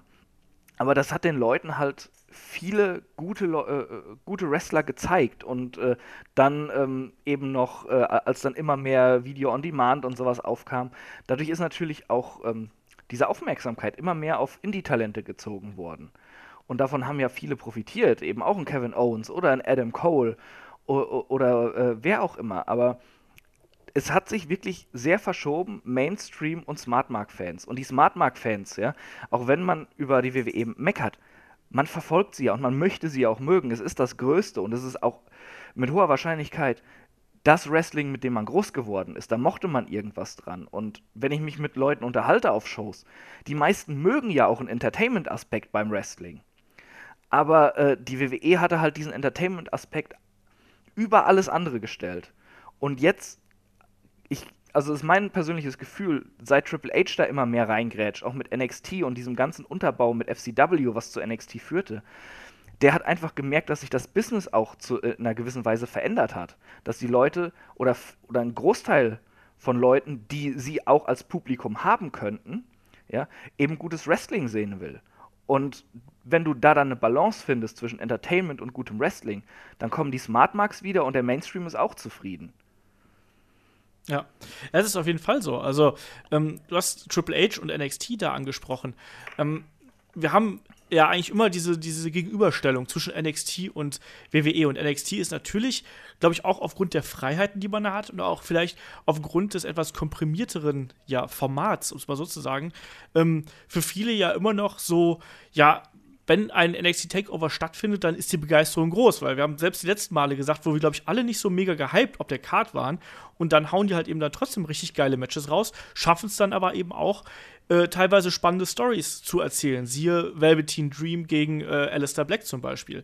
Ähm, wie, also ich bin mir da auch immer unsicher, also weil ich finde, dass man NXT teilweise schon fast zu stark gemacht hat, sodass dass viele ja, dass man sich sozusagen zwei Arten von Fans gemacht hat. Nämlich einmal ja der, der allgemeine WWE-Fan und dann halt eben noch der NXT-Fan. Und dann hast du aber eben halt immer, immer die Leute, die dann auch eben auch den Vergleich anstellen. Und da sieht dann meistens ja eben das äh, WWE-Produkt halt eben ein bisschen schwächer aus, sagen wir es mal so, weil eben NXT eben diesen ganz, sagen wir mal so, das ist ja wirklich ein äh, WWE quasi im Independent Bereich, mehr oder weniger. Also das ist ja eine, das ist ja eine Independent-Show, wenn man es mal ganz klar so sieht. Und auch von den Aktionen, die da gezeigt werden, das ist ja nicht mehr so wie früher, wo dann die Leute wirklich erstmal den äh, WWE-Stil gelernt haben. Also, das sehe ich mich überhaupt nicht. Ich finde einfach, die gehen da hin und die, die verstehen, müssen da vielleicht das System lernen. Also das System, wie funktioniert WWE, wie sind die Abläufe, wie sind die Hierarchien und worauf muss ich achten, das lernen die da vielleicht. Und vielleicht, je nachdem, welche Wrestler es sind, da lernen sie vielleicht eine andere Rolle zu spielen oder ihre Charakter zu formen oder sonst irgendwas. Aber ich finde, dieses klassische, du gehst jetzt mal dahin und jetzt lernst du mal, wie man eine anständige Clothesline schlägt, das ist ja nicht mehr so. sondern die Leute, die da eben zu NXT gehen, das sind ja äh, gerade die, die durchstarten, sind ja zu 90 Prozent in letzter Zeit, das sind ja gemachte Leute. Also, wie wir schon gesagt haben, du hast einen Adam Cole, du hast einen Red Dragon, Alistair Black, ähm, ein Bobby Roode ist da hingekommen und ist gleich eingeschlagen, Shinsuke Nakamura, Sami Zayn und so weiter und so fort. Ich muss nicht alle aufzählen. Darf ich mal Ähm, kurz reingrätschen? Ich war ja im Performance Center zu Gast und durfte da ein bisschen zugucken beim, beim Training. Und ähm, man, man merkt eine klare Hierarchie, wie das aufgebaut ist. Es gibt tatsächlich noch diese, diese Ausbildung, wo äh, Chain Wrestling trainiert wird. Äh, gewisse Transitions dann, äh, ne, äh, Bumps nehmen, Clotheslines und sowas gibt es auch noch, aber das waren dann meistens eben wirklich Frischlinge, die allein von der WWE rekrutiert wurden und nicht eben die Indie-Leute. Also Genau, das sind ja die Fitnessmodels und genau, äh, genau. Bodybuilder und Footballer oder sonst G- irgendwas. Ganz genau. Es waren vor allem, was ich gesehen habe, war eine große Frauengruppe, die, äh, die sowas trainiert hat, wo dann äh, ein Chris Hero zum Beispiel mittendrin war, der dann mit denen verschiedene Transitions durchgegangen ist oder ihnen gesagt hat, wie, wie sie in welchen Situationen einen Bump nehmen müssen. Während ein, äh, ein Alistair Black äh, äh, mit, oh Gott, ähm, wie heißt er? Ah, ich komme nicht auf den Namen. Auf, auf. Robbie auf- Brookside. Nee, nee, nee, nee. Ich, ich, Von den Trainern oder von Ah, den. von, von, äh, von den Wrestlern war es einer. Äh, auch wurscht, auf jeden Fall war der mit dem im Ring und sie haben die ganze Zeit einfach nur äh, für sich ähm, Top-Rope-Aktionen und sowas geübt. okay. Oder, äh, ihr Timing. Und äh, auch ein, ein Steve Corino, der hat sich dann äh, jeweils einen Veteran und einen Grünschnabel genommen und hat mit denen ein Tag-Team-Match, äh, ist er mit denen durchgegangen und sowas. Es, es sind gewisse ja, Abläufe, die da einfach trainiert werden. Und äh, so, so eine Grundsicherheit einfach, die dazugehört in den Aktionen, glaube ich. Und der Feinschliff, oder? Ja. Ich glaube, weil gerade so erfahrene Leute, die sehen natürlich auch so, ja, hier, guck mal, da hast du vielleicht eine Aktion zu wenig gemacht. Oder frag dich mal, warum hast du diese Aktion jetzt gemacht? Warum hast du diese Bewegung gemacht? Bringt dir das was? Also, G genau das, das hast du von Robbie Brookside die ganze Zeit gehört. sowas. nenn mich den Robbie Brookside von Headlock, bitte. äh, nee.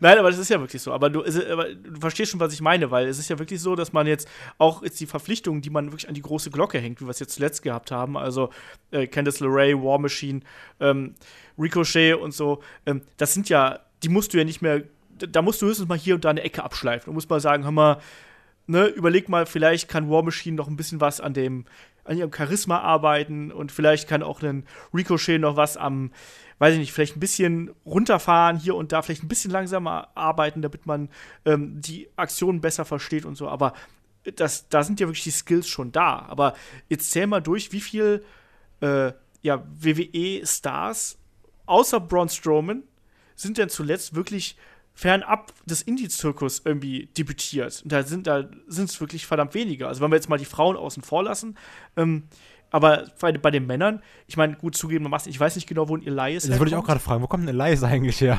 Ich weiß es nicht, aber das ist halt eben auch die Ausnahme, sage ich jetzt einfach mal. Ja, aber, Ja, aber bei Braun Strowman muss man noch dazu sagen, dass ja auch das Glück da war, dass, äh, dass Big Show ihn unter seine Fittiche genommen hat. Ja. Denn wäre das nicht so gekommen und wir hätten immer noch äh, den, den äh, blassen, teigigen Jungen von seinem Debüt, wäre der auch nie so groß geworden.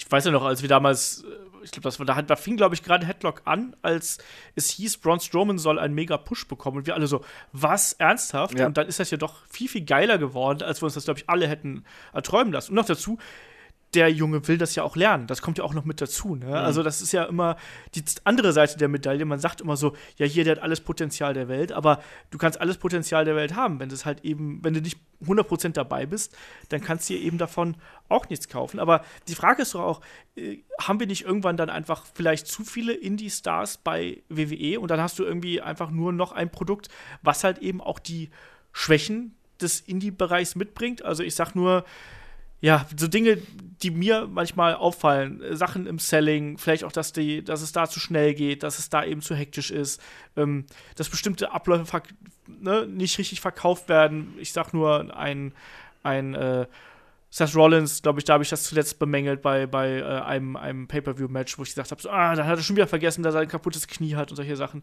Glaubt ihr nicht, dass man ähm, oder sagen wir so, glaubt ihr, dass man extrem aufpassen müsste oder mehr aufpassen müsste, dass man den typischen WWE-Stil äh, nicht verliert. Ich glaube Auf nicht. gewisse Art und Weise. Also, ähm, also ich sage, ich glaube, das Risiko ist da, aber das ist halt auch die, die andere Seite des Performance Centers, denke ich. Da sieht man, glaube ich, schön in einer, oh, ich weiß gar nicht, welche das war, so eine 24-Doku, wo äh, auch, da wird dann auf den, auf den Finn Balor wird da eingegangen und dann wird dann gesagt, okay, ähm, wir haben hier jemanden, wie wir gerade schon so schön gesagt haben, der ist, also der ist ein gemachter Wrestler. So, dem bringst du nicht mehr viel bei im Performance Center. Den musst du aber von der, wie nennt man das, von der Pike auf? Ja, ne? Ja. Von der Pike auf musst du dem beibringen, wie gehe ich mit der Kamera um. Also, Mhm. wie ist das, wenn eine Kamera neben mir herläuft? Wie ist da, wie muss ich mich bewegen? Wie muss ich, wie muss ich mich in Szene setzen, damit ich vor dem Bildschirm rüberkomme? Weil du hast halt ganz viele Leute, die können wrestlen, die, die ganz ehrlich, die machen dir mit verbundenen Augen ein besseres Match als ganz, als ganz viele andere Leute im Main Roster, so ohne Probleme. Ähm, die können sich aber, also die können sich auch von einer, von einer, ich sag jetzt mal wieder so ganz dummes Beispiel, die können ja von einer Turnhalle können sich super präsentieren. Ricochet, der, der, dem gehört die Turnhalle in drei Sekunden. Aber ähm, sich dann vor einer Kamera richtig darzustellen und dann nochmal eine Aktion auszukosten und nicht äh, einfach Aktion nach Aktion nach Aktion. Dieser, also ich meine, das ist ja auch eine Sache, ich glaube, die du sogar kritisiert hast, dieser, dieser Flippy-Shit-Style-Wrestling, nenne ich es jetzt mal, äh, wo einfach nur, dann wird hier nochmal ein Salto und da nochmal ein Moonsault und alles. Ähm, wo wirklich dann, da wird nur was gesprungen und ich meine wirklich den Aktion, die Aktion Moonsault übrigens. Ähm, also wo einfach hier dieses äh, berühmte, be- wie heißt er nochmal? Chikinandos Kick, Junge. Wie heißt er nochmal? Will Osprey. Bitte. Genau. Was? Chikinendos Kick? Ja, das Was? ist doch dieser, dieser, äh, egal, dieser Kick von dem auf jeden Fall. Okay. Ähm, ich- das war ja auch eine Sache, die wurde ja auch sehr viel kritisiert, wo du gesagt hast, Ricochet gegen äh, Genau. Osprey meinst du von, damals? von Super Juniors war es, glaube ich, ne? Genau, frag mal den Herrn Vader.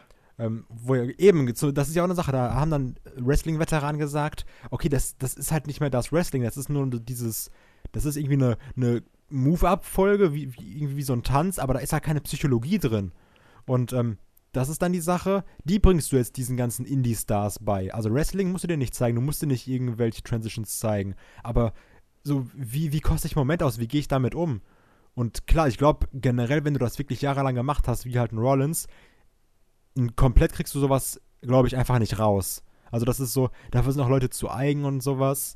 Aber wenn du es doch schaffst, diesen WWE-Style zu kombinieren mit dem guten Wrestling-Stil, dann kann doch relativ wenig schief gehen, oder? Es kommt ja immer darauf an, was man als Wrestling definiert. Also, mein, letztlich ist alles Wrestling. Also, das ist ja, ist ja ganz egal, ob du ein Highflyer bist, ob du wie Ricochet oder ein Will Osprey, wobei ein Ricochet mein, meiner Ansicht auch ein kompletterer Wrestler ist als ein Osprey, weil ein Osprey Ja. ist einfach nur ein Highflyer. Ein Ricochet kann halt auch andere Stile fahren. Ja, zum Beispiel die Giga gegen Keith Lee oder sowas, was man da auch beim WCPW World, World Cup gesehen hat.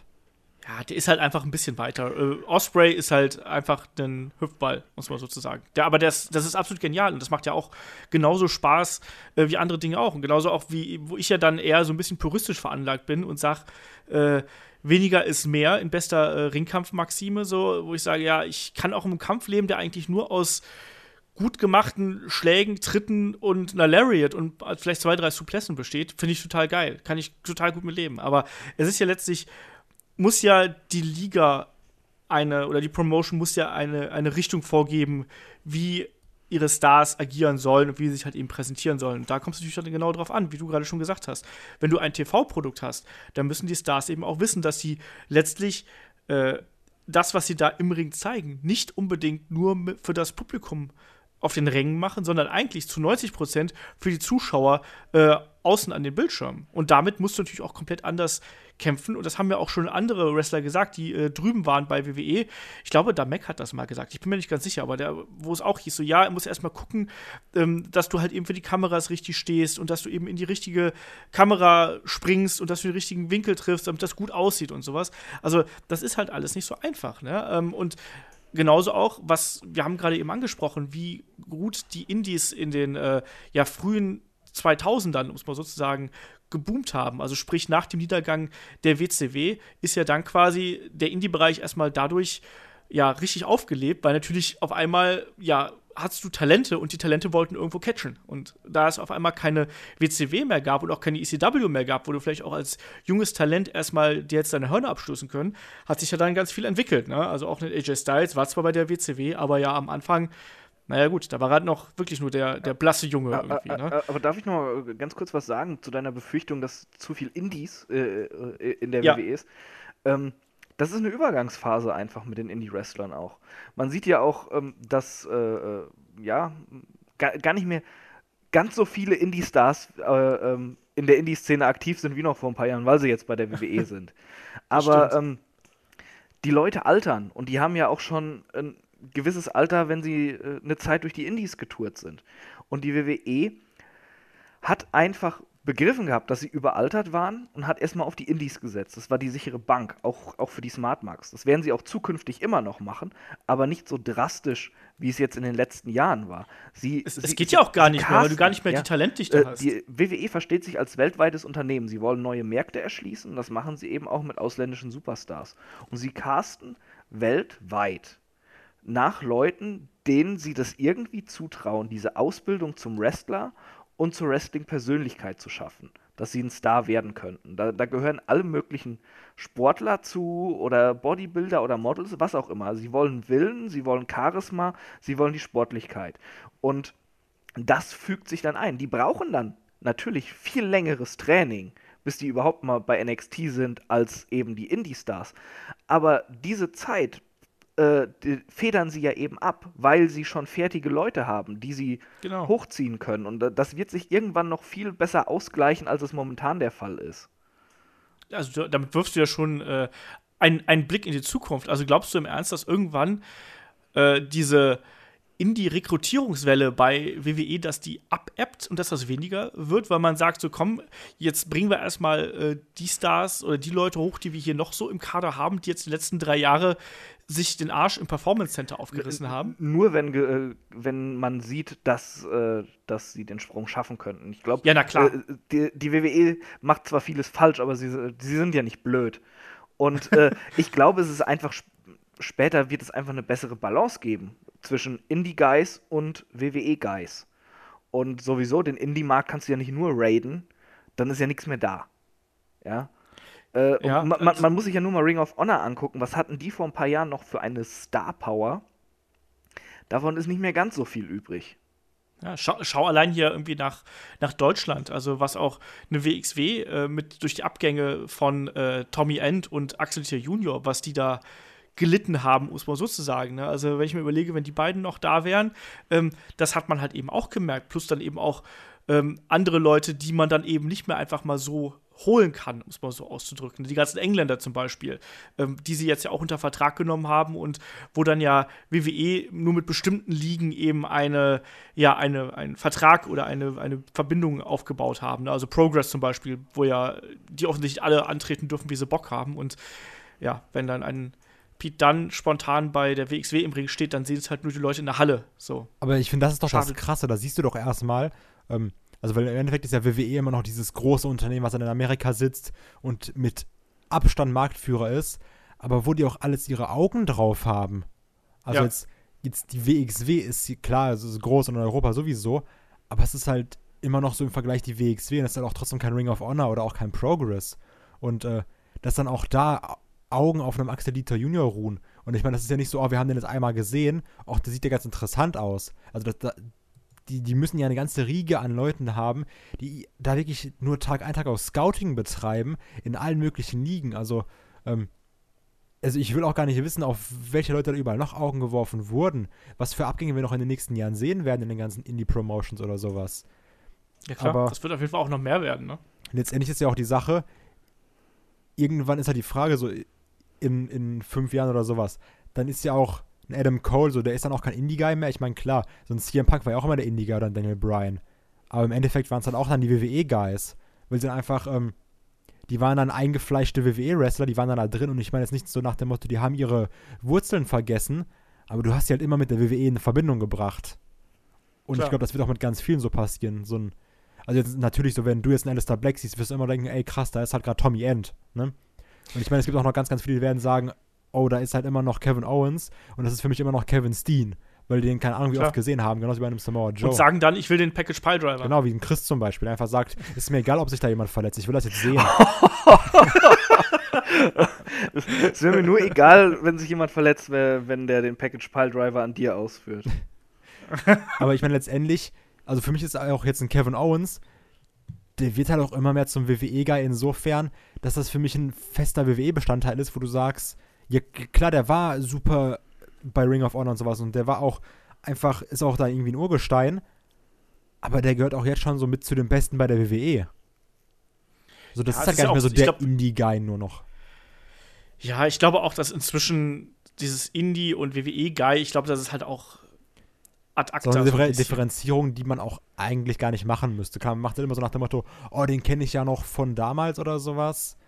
Aber letztendlich sind sie ja im Endeffekt dann alle WWE-Wrestler. Und das ist auch scheißegal, Ja. wo du herkommst. Eben. Also im Endeffekt ist es ja dann auch so, man hat sich dann, also die sind dann bei WWE und damit sind sie WWE-Guys am Ende vom Tag. Ne? Und wie Chris ja auch schon gesagt hat, selbst wenn sie hinterher nicht mehr bei WWE sind, sind sie immer noch die, die als WWE-Superstar äh, irgendwo auf dem Plakat stehen ne? und dafür dann mehr Geld nehmen können als andere. Aber guck- also zum Beispiel, ich sag mal, ganz im Ernst, so ein Damek, der hat auch massiv davon profitiert, dass er beim Cruiserweight Classic dabei war und er hat dabei nur ein Match bestritten. Ne? Und ja, Aber jetzt nochmal da. Chris? Ich, ich habe ich hab Anstalten gemacht, zu reden. ähm, Das, ich habe nur irgendjemand röcheln also, gehört im Hintergrund. Ich habe was zu sagen. Nein.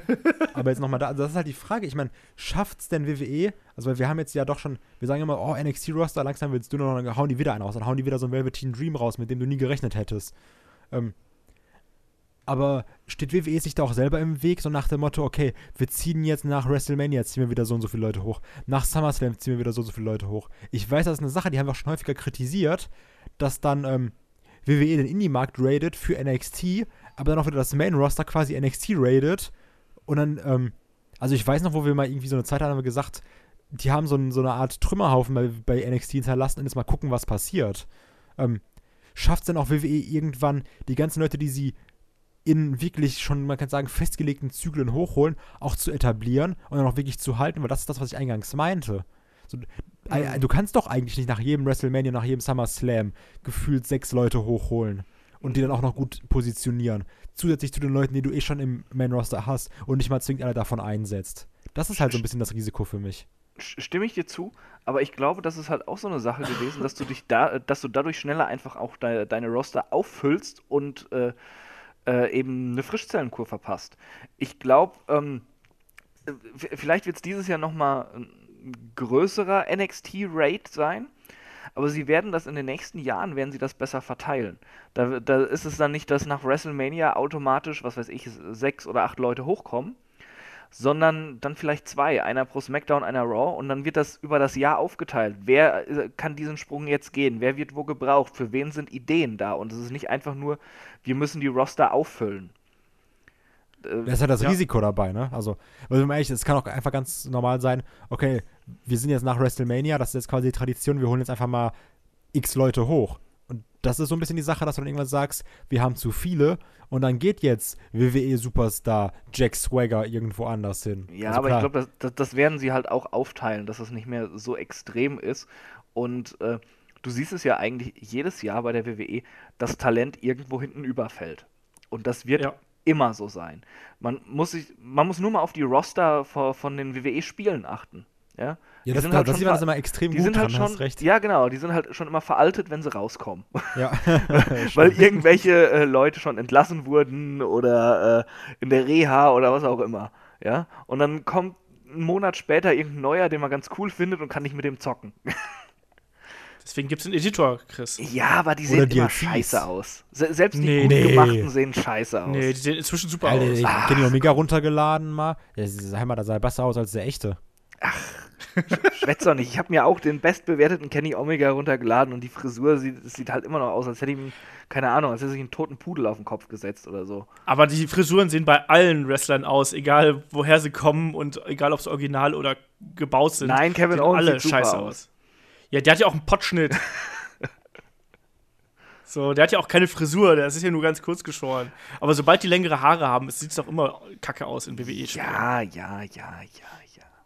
Ich sag ja nur. Nee, aber ich bin da ganz bei dir. Also automatisch, du hast immer irgendwelche Abgänge und irgendjemand fällt immer hinten über. Und deswegen, ähm, man, man darf auch als Fan, auch da wieder Egoismus, man darf auch als Fan nicht erwarten, dass nur weil sein Super, sein, sein Held aus den Indies jetzt zu, ähm, zu WWE gekommen ist, man darf nicht erwarten, dass der automatisch da ein großer Star wird. Das, es wird immer irgendjemand aus vielleicht auch uns unbekannten Gründen es nicht schaffen. Vielleicht weil andere besser angenommen werden, vielleicht weil sich andere be mehr bemühen, vielleicht weil sich ver nicht verletzt haben oder wie auch immer. Aber ähm, es wird immer Leute geben, die halt eben hinunterfallen. Und vor allem, ich muss aber auch sagen, dass, weil auch da wieder, ne, als jetzt Ricochet ähm, verpflichtet worden ist, es hieß dann ja sofort wieder, ach ja, noch jemand anders, der, äh, noch jemand, ein Indie-Star mehr, der bei WWE falsch eingesetzt wird. Und wenn ich jetzt mal so auf das WWE-Roster gucke, und da bin ich bei der, bei der Frage, wie denn sich die Fans verändert haben und auch vielleicht die Wahrnehmung, ich habe halt eben nicht das Gefühl, dass WWE die Indie-Stars falsch einsetzt in den letzten Jahren. Ganz im Gegenteil. Ich finde, dass die meisten sogar sehr prominent eingesetzt worden sind. Und die, die es vielleicht nicht geschafft haben, da ist es dann hier und da sogar auch nachvollziehbar, warum äh, das eben mhm. nicht funktioniert hat. Also, Chris, wie siehst du das? Also, ich stimme dir da absolut zu. Das ist einfach zu viel Geheule weil äh, der Lieblingsstar nicht alles gewinnt und sofort on top eingesetzt wird.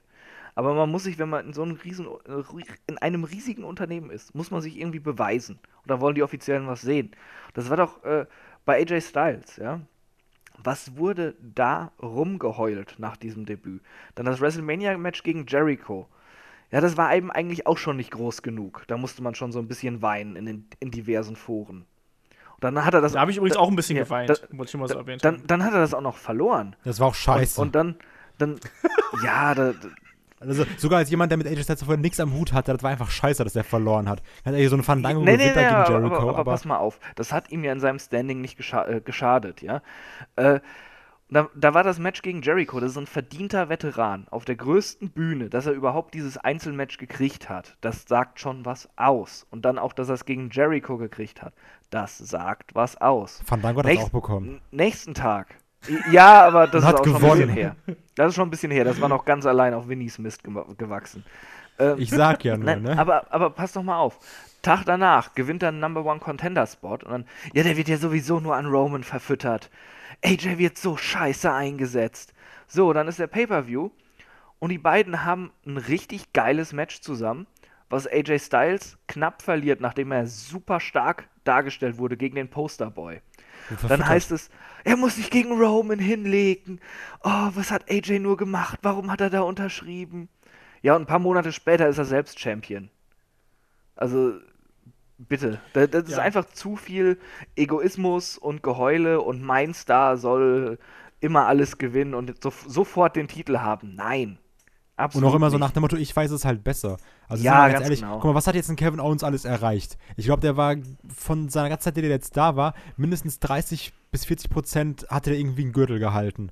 Und es ja, gibt trotzdem Leute, genau. die sagen, oh nee, der ist gar nicht asozial genug wie in den Indies, so der ist gar nicht savage oder so, der, der macht ja gar nicht die Leute platt, der sagt nicht irgendwelchen Oppas im Publikum, dass die eh in zwei Jahren tot sind. Das ist nicht mein Kevin Owens. Hat er wirklich gesagt. Ähm, ja. So, ja, also das ist nicht äh, mein Kevin Steen. Also, du hast halt immer diese Leute dabei, die sagen, oh, ich weiß es besser, der muss aber so und so eingesetzt werden. Die WWE versteht den gar nicht so, wie ich den verstehe, weil ich habe den schon vor 30 Leuten gesehen. Ich weiß nicht, wie sich ein Kevin Owens fühlt. Äh, ja, genau das eben. Ich, ich meine, es gibt immer ein paar Sachen, gerade wenn man ähm, emotional an irgendeinen Wrestler gebunden ist, wenn man ihn so toll findet, die einem sauer aufstoßen. Das hatte ich bei Kevin Owens auch. Da waren einige Sachen drin, die ich, die ich kacke fand. Aber im Großen und Ganzen war das halt bisher eine richtig geile WWE-Karriere von dem. Das muss man auch sagen können. Und auch von AJ Styles. Was war das gut? Nakamura. Da sind auch Sachen, die man bemängeln kann. Aber das, sie haben ihn trotzdem eigentlich nie scheiße dargestellt. Da, ja. Was blöd war, da, da vielleicht kann, kannst du sagen, dass er gegen Jinder halt den Job machen musste. Aber das war wahrscheinlich blöd dargestellt. Also. Das, das, das, war aber eben der Teil dieser Storyline. Und da, sie hatten ja auch eigentlich mit Jinder mehr vor, bis sie gemerkt haben, dass er scheiße ist.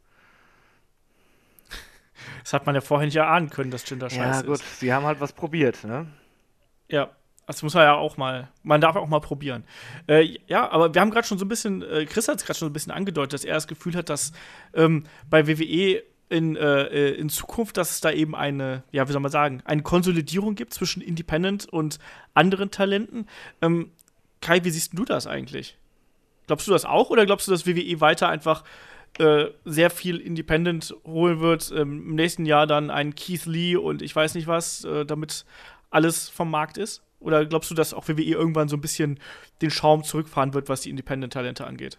Also, ich, also, was ich erstmal glaube, ist, dass WWE definitiv ähm, weiterhin schönes Rosinenpicking betreibt. Also die wird sich da ähm, schon das, das Feinste vom Feinsten raussuchen. Und wenn jetzt irgendwie Wrestler XY, nehmen wir mal jetzt einen Keith Lee, einfach gut da ist, dann werden die sich dann auch holen. Und wenn man jetzt mal irgendwie ganz frech wäre, könnte man auch einfach behaupten, dass sich die WWE-Leute kauft oder halt ins Boot holt, Hauptsache nach dem Motto, sie treten halt nicht woanders auf. Ich meine, das ist ja auch ein Vorwurf, der immer irgendwo im Raum steht. Also ja, aber wo Motto, sollten sie denn sonst anders auftreten, was, was ihnen irgendwie gefährlich werden könnte? Ja, also ein Ring of Honor oder sowas, die können halt trotzdem noch groß werden. Also wenn heute, also ich glaube, dass heutzutage die Konkurrenz wieder größer ist als in den letzten Jahren generell. Ähm, weil wenn du mal guckst, was für eine Aufmerksamkeit ein Wrestle Kingdom bekommt. Jetzt nicht, dass irgendjemand WWE ansatzweise, ansatzweise in der Größe das Wasser reichen könnte, aber trotzdem wird immer so ein bisschen Spotlight geklaut. Und ähm, das Risiko ist halt größer heutzutage. Und wenn du dann sagst, okay, jetzt äh, wird halt mit einem Bullet Club oder sowas eine große Show aufgezogen, wenn die WWE das irgendwie verhindern kann, indem sie da Leute wegholt, dann wird sie das aber auch tun. Ja, aber ganz ehrlich, das, das New Japan sich noch irgendwo ein. Die haben auch ihre eigene Star Power und sowas sich aufgebaut. Ähm, obwohl das äh, bei den meisten ich, ich sag mal so, ich, ich, es gibt sehr viele Wrestling-Fans, aber die, es, es, gibt jetzt nicht unbedingt so viele, die New Japan richtig verfolgen. Das ist dann Wrestle Kingdom, da schalten auch andere Smart Marks ein, aber sonst ist da immer noch diese japanische Hürde eben dazwischen. Weshalb wahrscheinlich auch weniger Leute das äh, gucken, äh, als, es, als es normalerweise machen würden. Weil es eben auch auf Japanisch ist. Und ja, man muss aber sagen, dass natürlich auch jetzt New Japan auch durch die Kooperation mit Ring of Honor natürlich auch immer mehr die Finger in Richtung USA ausstreckt. Ja. ja? Und ich glaube, dass das eben, das könnte eben auch gerade, wenn vielleicht nicht eine Promotion allein, so ein bisschen ein Gegengewicht bilden kann, aber dann vielleicht mehrere zusammen. Also ich glaube halt schon, dass das, ähm, ich glaube nicht, dass die in Ansatzweise irgendwie in WWE-Regionen vorrücken können, das ist absolut illusorisch, aber ich glaube, dass sie vielleicht zumindest eine etwas, soll man sagen, prominenter platzierte Alternative darstellen könnten, wenn man das geschickt anstellt. Ja, aber ganz, ganz so. ehrlich, New Japan und Ring of Honor, das ist allein eigentlich für den Smart Mark Markt. Schönes Wort ja, übrigens. Klar. Ja, und, und die nimmst du WWE nicht weg, wenn die es eh gucken. Ja, denn äh, Smart Marks gucken unfassbar viel Wrestling. Und ja. sie, sie gucken sich dann immer noch die WWE Pay-Per-Views an. Ob sie sich dann drüber aufregen wollen oder einfach, weil sie es auch gut finden, weil da gute Leute sind, äh, die ja auch eben ja, WWE ist attraktiver geworden durch die Indie-Stars für die. Äh, der WWE wird so schnell nichts weggenommen. Weder von New Japan noch von Ring of Honor, egal was die für gute Shows machen in naher Zeit. Das stimmt. Das, das, ich sage ja auch nicht, dass, dass sie da in irgendeiner Form da äh, herankommen werden, aber ich glaube halt schon, dass zumindest da, äh, was heißt weggenommen? Also ich glaube halt schon, dass da vielleicht auch ein paar ähm, WWE-Fans so ein bisschen über den Tellerrand mehr hinausblicken, wenn sie eben feststellen, oh, da ist ein Cody oder sonst irgendwas. Ich glaube halt schon, dass das da den einen oder anderen gibt. Ja, aber da, der, das, das ist ja nicht, dass sie dann von da, der WWE weggehen. Dadurch. Nee, aber das, genau, das ist ja eben, da, eben gerade das Problem. Oder nicht das Problem, aber das ist ja eben gerade das Ding, dass ja Wrestling-Fans sind ja auch extrem treu und äh, man kann es ja teilweise, also wie Lemminge, muss man so sagen. Also wenn, das ist doch einfach ja, so. Stimmt, ich meine, die, ne, die, die rennen ja auch mit in den Abgrund, wenn es nicht sein, wenn es sein muss. Also ähm, egal wie kacke es ist, man guckt oder wie kacke man es findet, man guckt halt trotzdem. Ähm, das merke ich an mir selber, weil ich hatte auch irgendwann so 2000 keine Ahnung, 2007, 2006 irgendwann da kein Interesse mehr an WWE und ich habe es trotzdem noch verfolgt. Also einfach so, weil es halt immer da ist. So. Und ich kann es dir selber nicht genau sagen, wieso. Aber ähm, einfach so in der Hoffnung, dass es halt irgendwie wieder richtig geil wird. Und dann gab es halt wieder eine bessere Phase und dann war es auf einmal wieder interessanter. Ne? Also, das, so ist es ja nun mal. Und deswegen, ich glaube halt auch nicht, dass das, ähm, dass selbst ein, ein Bündnis aus Ring of Honor und New Japan, dass die da ähm, WWE was, was abgraben können.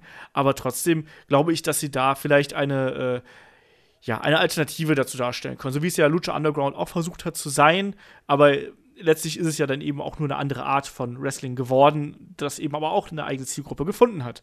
Und das war ja auch wichtig. Und ich glaube, wir können uns da auch einfach alle glücklich schätzen, weil wir haben doch im Endeffekt äh, jetzt in den letzten Jahren wrestlerisch auf jeden Fall äh, einen großen Umschwung erlebt, der aber auch für, was so die Matchqualität angeht, in den meisten Fällen positiv bei WWE gewesen ist. Vielleicht nicht unbedingt von den Charakteren her. Ich glaube, das ist was, was ich eigentlich bei WWE noch am meisten vermisse, dass man es gerade in den letzten Jahren versäumt hat, eben die wirklich großen Charaktere zu erschaffen, sondern halt viele ähm, Figuren kreiert hat, die auf einem ähnlichen Level sind und dadurch sich aber nicht besonders anfühlen, sondern du hast halt eben so viel Suppe. Und jetzt zuletzt hat man dann eben mit dem Braun Strowman, finde ich, wieder jemanden, für den schalte ich ein. Sage ich ganz ehrlich. Als ich jetzt am Montag mitbekommen habe, hier John Cena, Elias, Strowman, so geil. Finde ich eine coole Matchpaarung. Ähm, Elias finde ich interessant. Strowman finde ich interessant. John Cena, ja, ist halt da. Kann man so machen. Äh, aber ne, ich glaube halt auch, dass wenn du einen großen Star erschaffst, und das schafft momentan WWE mit Braun Strowman, glaube ich, dass du in dessen Fahrwasser noch andere Leute mitziehen kannst, die du halt eben groß rausbringen kannst. Und so wie so ein, wie so ein Strohfeuer, weißt du? Einer fängt an zu brennen und der zündet dann quasi die anderen an. Und dann brennen ganz viele parallel. Und dann. ich meinte das metaphorisch. Nein, aber du weißt, was ich meine. Weißt du, so wie damals, keine Ahnung, mit dem Austin. Der hat auch andere Leute mitgezogen, also die dann eben hinten dran kamen. Also, ich glaube, dass wir da, dass wir da gespannt sein dürfen, was da passiert. Und vor allem auch, was so die Talente angeht, die bei, bei NXT noch lauern. Also, wir sprechen immer von einem Alistair Black, ne? Ich glaube, das ist jemand, der kann genau, der kann genau so ein großer Star werden, wie es halt eben ein Braun Strowman jetzt ist oder äh, einen AJ Styles oder was auch immer. Also das ist halt auch eine Figur, die hat einen Wiedererkennungswert und der hat halt einen Star-Look. Und der hat die richtige Einstellung. So, also von daher äh, bin ich da gespannt, was kommt. Ähm, möchtet ihr noch irgendwas äh, hier Abschließendes sagen nach meiner Arie hier? Stille?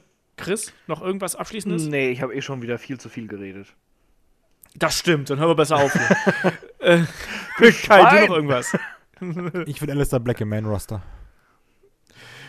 Das. Da freue ich mich äh, unnormal drauf. Also wirklich, da, da ist dann aber, da ist dann aber richtig was los.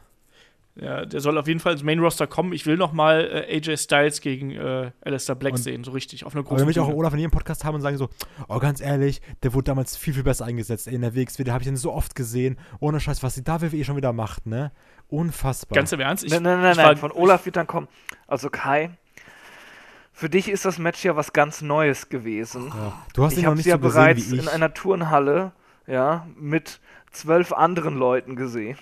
Da hat er nur für ich mich hab, gekämpft. Ich habe sogar AJ Styles gegen Tommy End schon mal gesehen. Das ist einfach echt pervers. Ne? Das war, als ich, ähm, also wirklich, als ich bei Inner Circle war und äh, da ist ja irgendwie so ein Weg, das ist, glaube ich, ich glaube, das ist schon fast ein Pilgerweg nach Mekka zur Toilette beim Inner Circle, bei WXW. Also, da musst du 100 Meter laufen und mit 100 Meter meine ich Kilometer.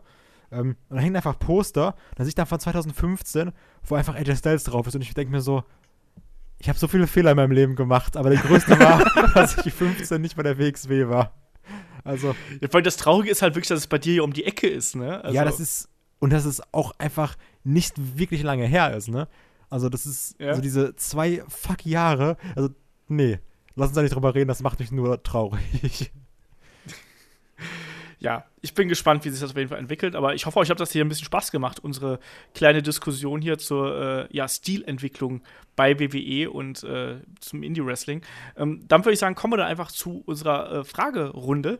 Ähm, Fragen wisst ihr, schickt ihr an fragen.headlock.de, ansonsten YouTube, Twitter, Instagram, äh, was hatte ich vergessen, Facebook. Ähm, könnt ihr uns alle irgendwie schreiben, reicht uns da auf jeden Fall. Ich lese das und packe das dann hier äh, in die äh, Show mit Indie? ein und auf unsere auf uns, in die in die Indie-Show mit rein und äh, stellt und, und die Fragen hier in die lustige Runde.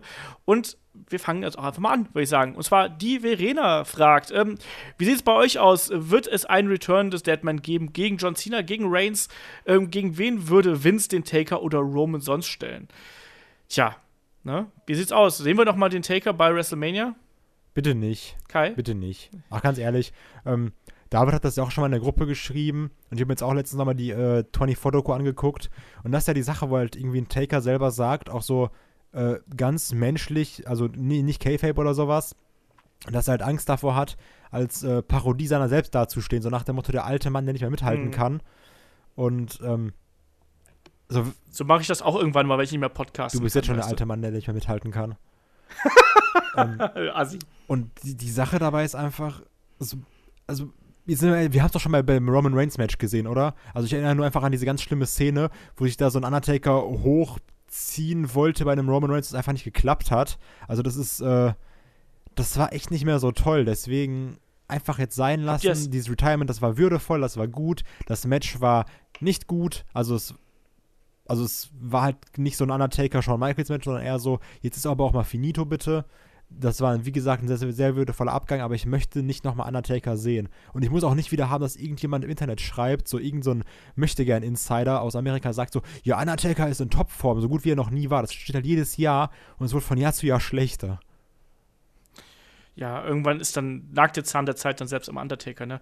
Ähm, ich habe mitbekommen, dass, also ich habe es gelesen, ich weiß nicht, ob das stimmt, aber ich habe gelesen, dass die 24-Doku gekürzt worden um ist. Um eine Szene, ja, weil, weil, er so eine.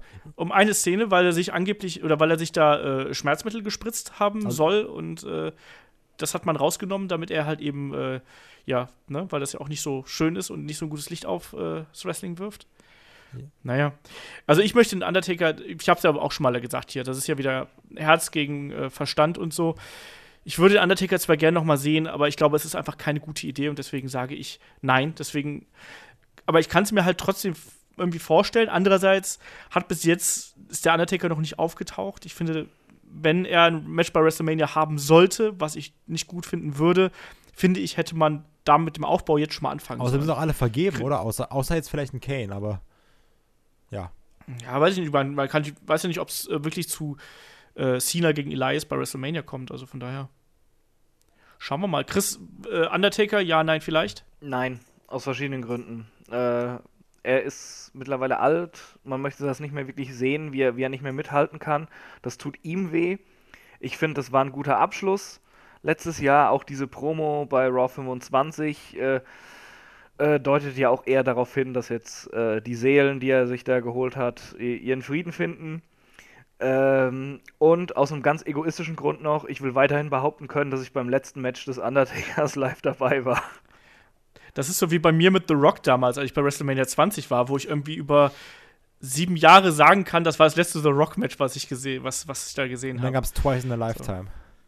Nee, da gab es erstmal Once in a Lifetime und. Nee, es gab erstmal die Survivor Series. Das war, glaube ich, das äh, nächste. Gegen Art Truth, kann das sein? Ja, nee, gegen Art, mit, mit John gegen, Cena gegen Art Truth und The ja. Miz. Ja, gegen The Awesome Truth. Ähm, dein Vater fragt via YouTube, was sind eure Dream Matches für WrestleMania? Ich habe es ja schon mal gesagt, ich glaube, die Frage, die begleitet uns jetzt, glaube ich, seit, seit zwei Jahren hier durch den, äh, durch den Podcast. Also, ich finde, ein Dream Match haben wir ja mit, mit AJ Styles gegen, ähm, äh, gegen Shinsuke Nakamura. Und ansonsten boah, bin ich da total. Also, ich hätte gerne sowas wie eine Sami Zayn gegen einen Kevin Owens in irgendeiner Stipulation. Das fände ich cool.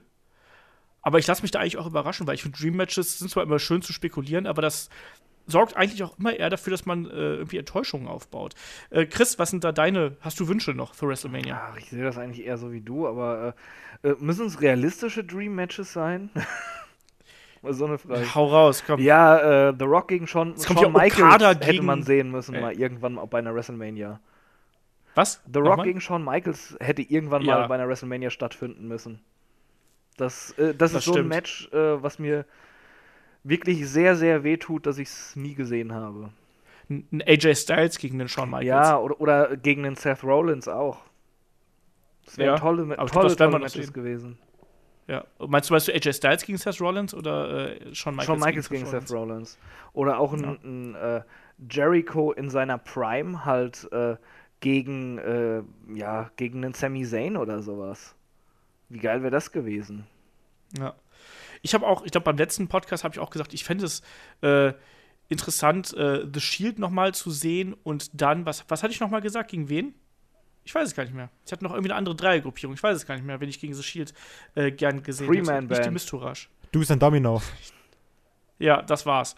Äh, Kai, wen hast du denn da noch äh, auf deinem Zettel, auf deinem Dream Match Zettel? Ich lasse meine ganzen hier im Punkbums raus, ne? Ähm, oh Gott. Also ich habe gesagt, den lasse ich ähm, raus. Ähm, Wie sagst du, oh Gott. Ach so. Ähm, ich habe gedacht, du wolltest ihn aus dir so, rauslassen. Nein, also, den, den, also bla bla jetzt einfach hier immer so zwei Minuten denken mit CM Punk Matches. Ähm, ja, auf eben. jeden Fall AJ Styles gegen Nakamura, was wir schon haben. Ich hätte sehr, sehr gerne, wie du auch gesagt hast, Sami Zayn gegen Kevin Owens. Ähm, ich hätte mega Bock auf ein I Quit Match zwischen den beiden, einfach weil ich I Quit Matches liebe. Und weiß ich, ach, bei den beiden, das, das passt auch, das geht auch. Ich brauche jetzt kein Leather-Match oder sowas, obwohl das auch geil wäre, wie bei Ring of Honor, aber so ein I Quit-Match zwischen den beiden hätte ich Bock drauf. Und ich muss sagen, was vielleicht auch gar nicht so unwahrscheinlich ist, aber so als du das erwähnt hast, das hat mich echt heiß gemacht auf das Match, ähm, dass wir, von mir ist gerade auch Mandy, wenn es ist mir scheißegal, Roman Reigns, Brock Lesnar und Braun Strowman. Also, ich finde die Idee eigentlich echt geil, muss ich sagen. Und wenn dann noch Strowman gewinnt, mega. Also, ich hoffe, dass das passiert. Ja, wir haben da ja mehrere, äh, ich hatte ja da so meine Theorie zu aufgestellt und äh, der Marcel hatte uns auch passend dazu auch bei Facebook nochmal seine Theorie dazu aufgestellt, um das hier schnell abzuhaken. Der Marcel schrieb nämlich dann, äh, ja, Reigns gewinnt bei ihm den El Elimination Chamber, ist dann total fertig. Und obwohl Roman halt eben vorher schon, äh, Quatsch, obwohl Braun vorher schon ausge rausgeflogen ist, kommt er nochmal in die Halle zurück. Ja, verschafft sich Zugang in die Zelle quasi, sagt, I'm not finished with you, verhaut Roman weiter. Und daraus entwickelt sich dann eine Fehde und dann eben das Triple Threat Match bei WrestleMania. Hätte ich auch nichts gegen, oder, Kai? Ja, definitiv. Also irgendwie, dass halt Bro ach, dass äh, Strowman reinkommt. Ich muss aber trotzdem sagen, also Marcel so ist gut, aber mir gefällt trotzdem deine Idee noch besser, Olaf. So, dass halt ein Braun Strowman sagt, so ich mache jetzt hier alles kaputt. Kurt Engel so, ich, ich schmeiß Jason Jordan vom Dach runter, wenn du mich nicht in das Match packst. Also dieses, ich will irgendwie, für mich ist auch beim Chamber, ich will irgendwie sehen, dass ein Braun Strowman richtig randaliert und dann sagt, ich mache jetzt hier alles, alles in den Erdboden, gleich wenn ich nicht meinen Willen bekomme. Das möchte ich sehen. Und dass er dann beim, äh, und dass dann aus dem Match ein Triple Threat Match wird. Das, ach, keine Ahnung, das, das wäre einfach geil. Also, das, das wäre so super, ne? Ich fände es halt auch äh, schöner, also vor allem, es wird jetzt ja auch gemunkelt, dass es eventuell The Mist gegen Braun Strowman ist. Und das ist halt eben für mich wie so eine Teilnahmeurkunde für. Wie so bei einem Bundesjugendspiel. Tut mir leid. Ja, das ist so wie, wie gesagt, so eine, so, nicht, nicht die Ehrenmedaille, sondern halt so die Siegermedaille. Weißt du, ja, komm, du warst eigentlich ganz cool, aber nee, also heute hat es dann doch nicht für den Main Event gereicht. So. Also ich finde, Braun muss eigentlich da rein. Wirklich. Äh, Chris, hast du noch was zu ergänzen? Ich sehe es eigentlich so äh, wie ihr. Ich finde auch deine Idee cooler. Das andere ist äh, nichts für ungut, Marcel. Ich finde es ein bisschen einfallslos, ob, obwohl es dadurch, obwohl es dadurch eigentlich sehr, sehr realistisch für das WWE-Kreativteam ist. das ist, ist, ja nicht böse gemeint, aber, aber die grundsätzliche Idee, dass, dass Braun dazukommt, finde ich auch besser, weil äh, ganz einfach, Braun hat es verdient und man müsste nicht einfach nur Reigns gegen Lesnar gucken. Und ja, äh, ja wie, wie, du schon sagtest, Miss gegen Braun, das wäre halt so, so, ja, das ist eigentlich eine Pinkelpause. Das ja. juckt keinen. Da kannst du Miss ne? besser einsetzen und Strowman besser einsetzen. Ja, vor allem ist es ja auch so, für, für Braun ist es ja eigentlich auch fast eine Degradierung. Ja. Weißt du? Der jagt jetzt seit einem ganzen Jahr, jagt jetzt einen scheiß Champion-Gürtel hinterher und dann gewinnt er wahrscheinlich eine IC-Belt. So. Das ist halt so, wie gesagt, so wie so eine. Ja, vor allem muss ihm da, so ein Trostpflaster. Ja, vor allem musst du ihn dann ja gegen die Midcard quasi einsetzen. Wie willst du ihm da irgendwann den Titel abnehmen können, glaubhaft? Und, und, ja, und die ja auch übrigens schon zigfach komplett zerstört ja, hat. Ja, eben. So. ich weiß es nicht. Also, ich hoffe halt, das macht man. Also, äh, ich hoffe, WWE hört hier zu. Äh, ansonsten, der Matthias fragt, äh, wäre es nicht mal nice, ein Fußballer-Gimmick zu machen? Mhm. Ja, gibt's übrigens schon. Wollte ich nur mal so erwähnt haben. Ich habe ich da nicht einen gesehen bei Wrestle Kingdom? Ja, ja, es, es gibt Funky Weapon äh, Taguchi. Ryusuke Taguchi. Ich kann den Vornamen nicht aussprechen, tut mir leid. Ähm, der hat, der taucht zumindest immer im äh, Fußball-Jersey und mit Ball auf und so. Ähm, das gibt's tatsächlich. Ich finde aber eigentlich, ich ich mag ihn A nicht besonders. Ich finde ihn ganz furchtbar langweilig, auch wenn er schön Dropkick springt. Aber ähm, ich finde so diese Ich bin das und das Gimmick, das ist, das ist doch eigentlich so ein bisschen 90er, oder? Ja, Chris? 95. So Mittelalterchen. 95 der Rumble bitte mal angucken und dann drüber nachdenken über die Idee, ob man das wirklich möchte. Fußballer neben Müllmann, neben äh, äh, Atomkatastrophe und dem Goon noch ja. dabei, dem, dem also, Schläger ja, aus also, der Eishockeyhalle. Also ich bräuchte es nicht. Da müsste man schon irgendeinen cleveren Twist haben, um dieses Gimmick äh, vernünftig umsetzen zu können. Nur wenn Thorsten Legert zu WWE oh geht. Gott. Oder, oder Tim Wiese. Tim doch. Wiese ja, ja die, die, zwei, die beiden Schwachmaten in einem Tag-Team dann, ja. Einfach mal so Roy öffnen mit einer 15-minütigen Thorsten Legert-Promo. äh, Kai, willst du noch willst du ein Fußballer-Gimmick haben? Nee, ich bin gerade noch, ich bin gerade noch in diesem Thorsten Leger-Ding. Ich hätte lieber Lothar Matthäus übrigens dabei. Aber an sich brauche ich. Lothar Matthäus wird Manager. Lothar Matthäus gewinnt WrestleMania. Lothar Matthäus gewinnt Titel. ähm, nee, aber, ähm, ach nee, ich brauche keinen Fußballer. Okay. Dann kommen wir zu einer Frage, die der Kai garantiert beantworten möchte. Der Maurice fragt nämlich per Mail: ähm, Ich verstehe nicht, was ihr an CM Punk findet. Oder besser gesagt, was habt ihr für einen Bezug zu ihm, um ihn so zu feiern? Nächste Frage bitte. Kai, komm. Ja, also, Und jetzt ohne zu beleidigen. Auch nicht beleidigen. So. Also ich finde, das ist einer der besten Talker. Ich finde, er ist unfassbar charismatisch.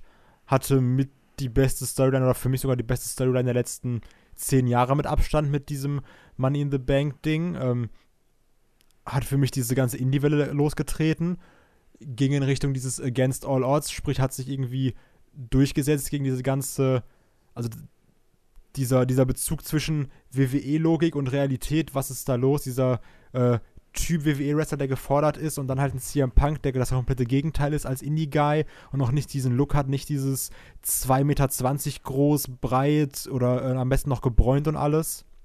Weil ich finde, der hat halt für mich ganz viel losgetreten, was es vorher nicht so gab.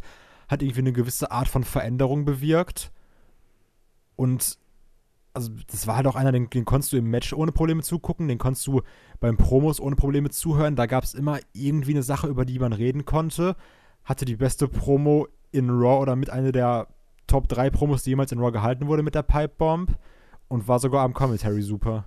Also für mich hat das perfekte Gesamtpaket mit einer richtig fetten Portion Charisma.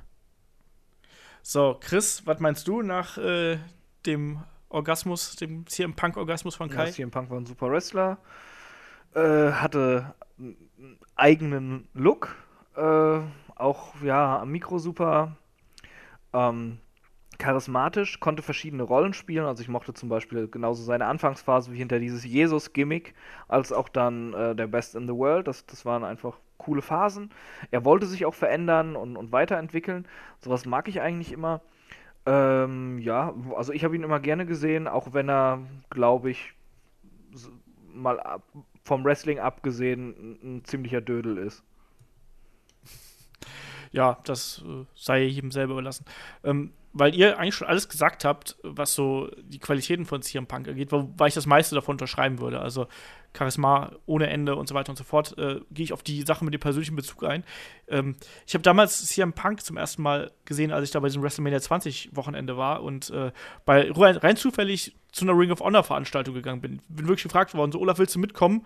Du hast die Auswahl zwischen Basketball und Wrestling und da habe ich halt gesagt, so ja, okay, komm warum soll ich zur NBA gehen? Gehen wir halt in eine Turnhalle.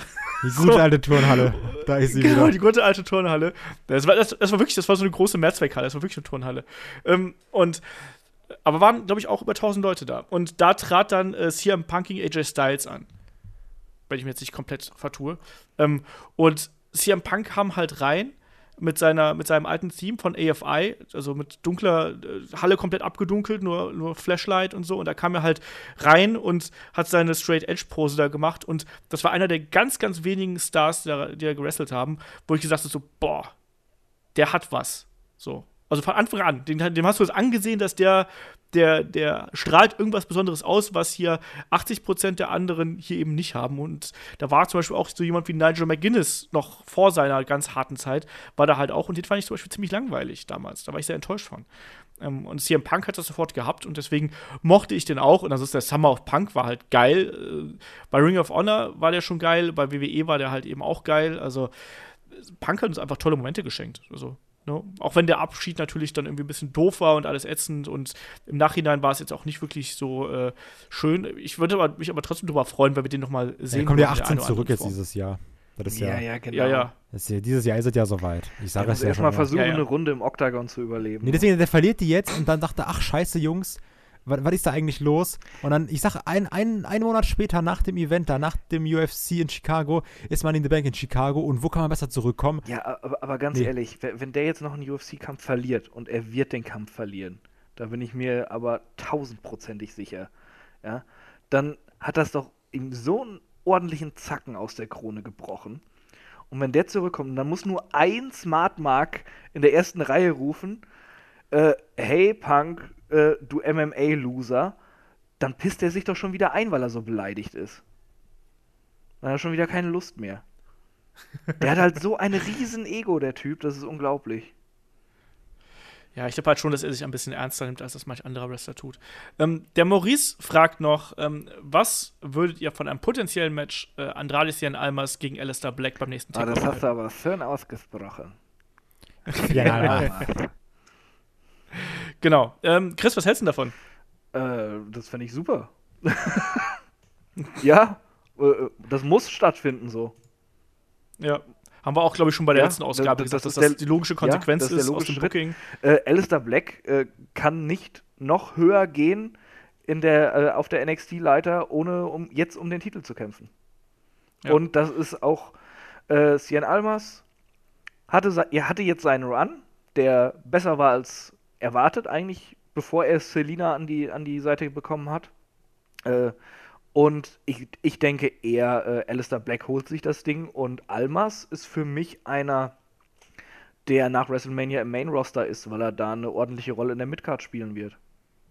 Ja, das kann ich mir auch vorstellen. Ich meine, er hat jetzt ja schon sein, seine Proberunde beim Rumble irgendwie Mhm. bekommen, hat da auch gute Reaktionen gezogen und war ja auch lange im Ring. Also, das war, glaube ich, so das erste Bonbon für ihn, so nach dem Motto: Ja, wir sind sehr, sehr zufrieden mit dem, was du das letzte Dreivierteljahr oder Jahr gemacht hast.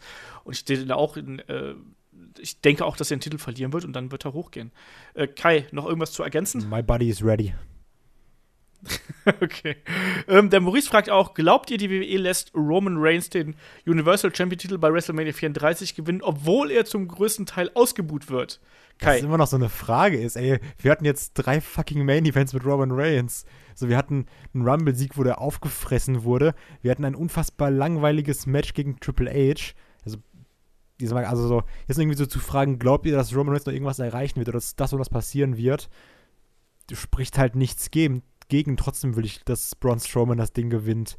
Aber so klar wird WWE Ja. ihn das Ding gewinnen lassen, wenn die darauf Bock haben, dann holt Roman auch den Cup. Und ich sage euch auch ganz ehrlich, wenn Roman das Ding gewinnt, ich freue mich sogar, weil dann Brock Lesnar nicht mehr Champion ist. Also so, ist mir scheißegal, dann, dann lieber Roman Reigns viermal als Brock Lesnar weiterhin. Ja, und besser ausgebucht als gar keine Reaktion. Ich meine, Roman ist ja inzwischen auch so ein, von seiner Darstellungsweise ja auch hin und wieder mal so ein bisschen edgy. Ja, aber das kannst du doch nicht bei jeder WrestleMania bringen im Main Event. Natürlich nicht. Das sage ich ja auch nicht. Aber immerhin kriegt er Reaktionen. Aber es ist klar, das wäre jetzt halt irgendwie doof.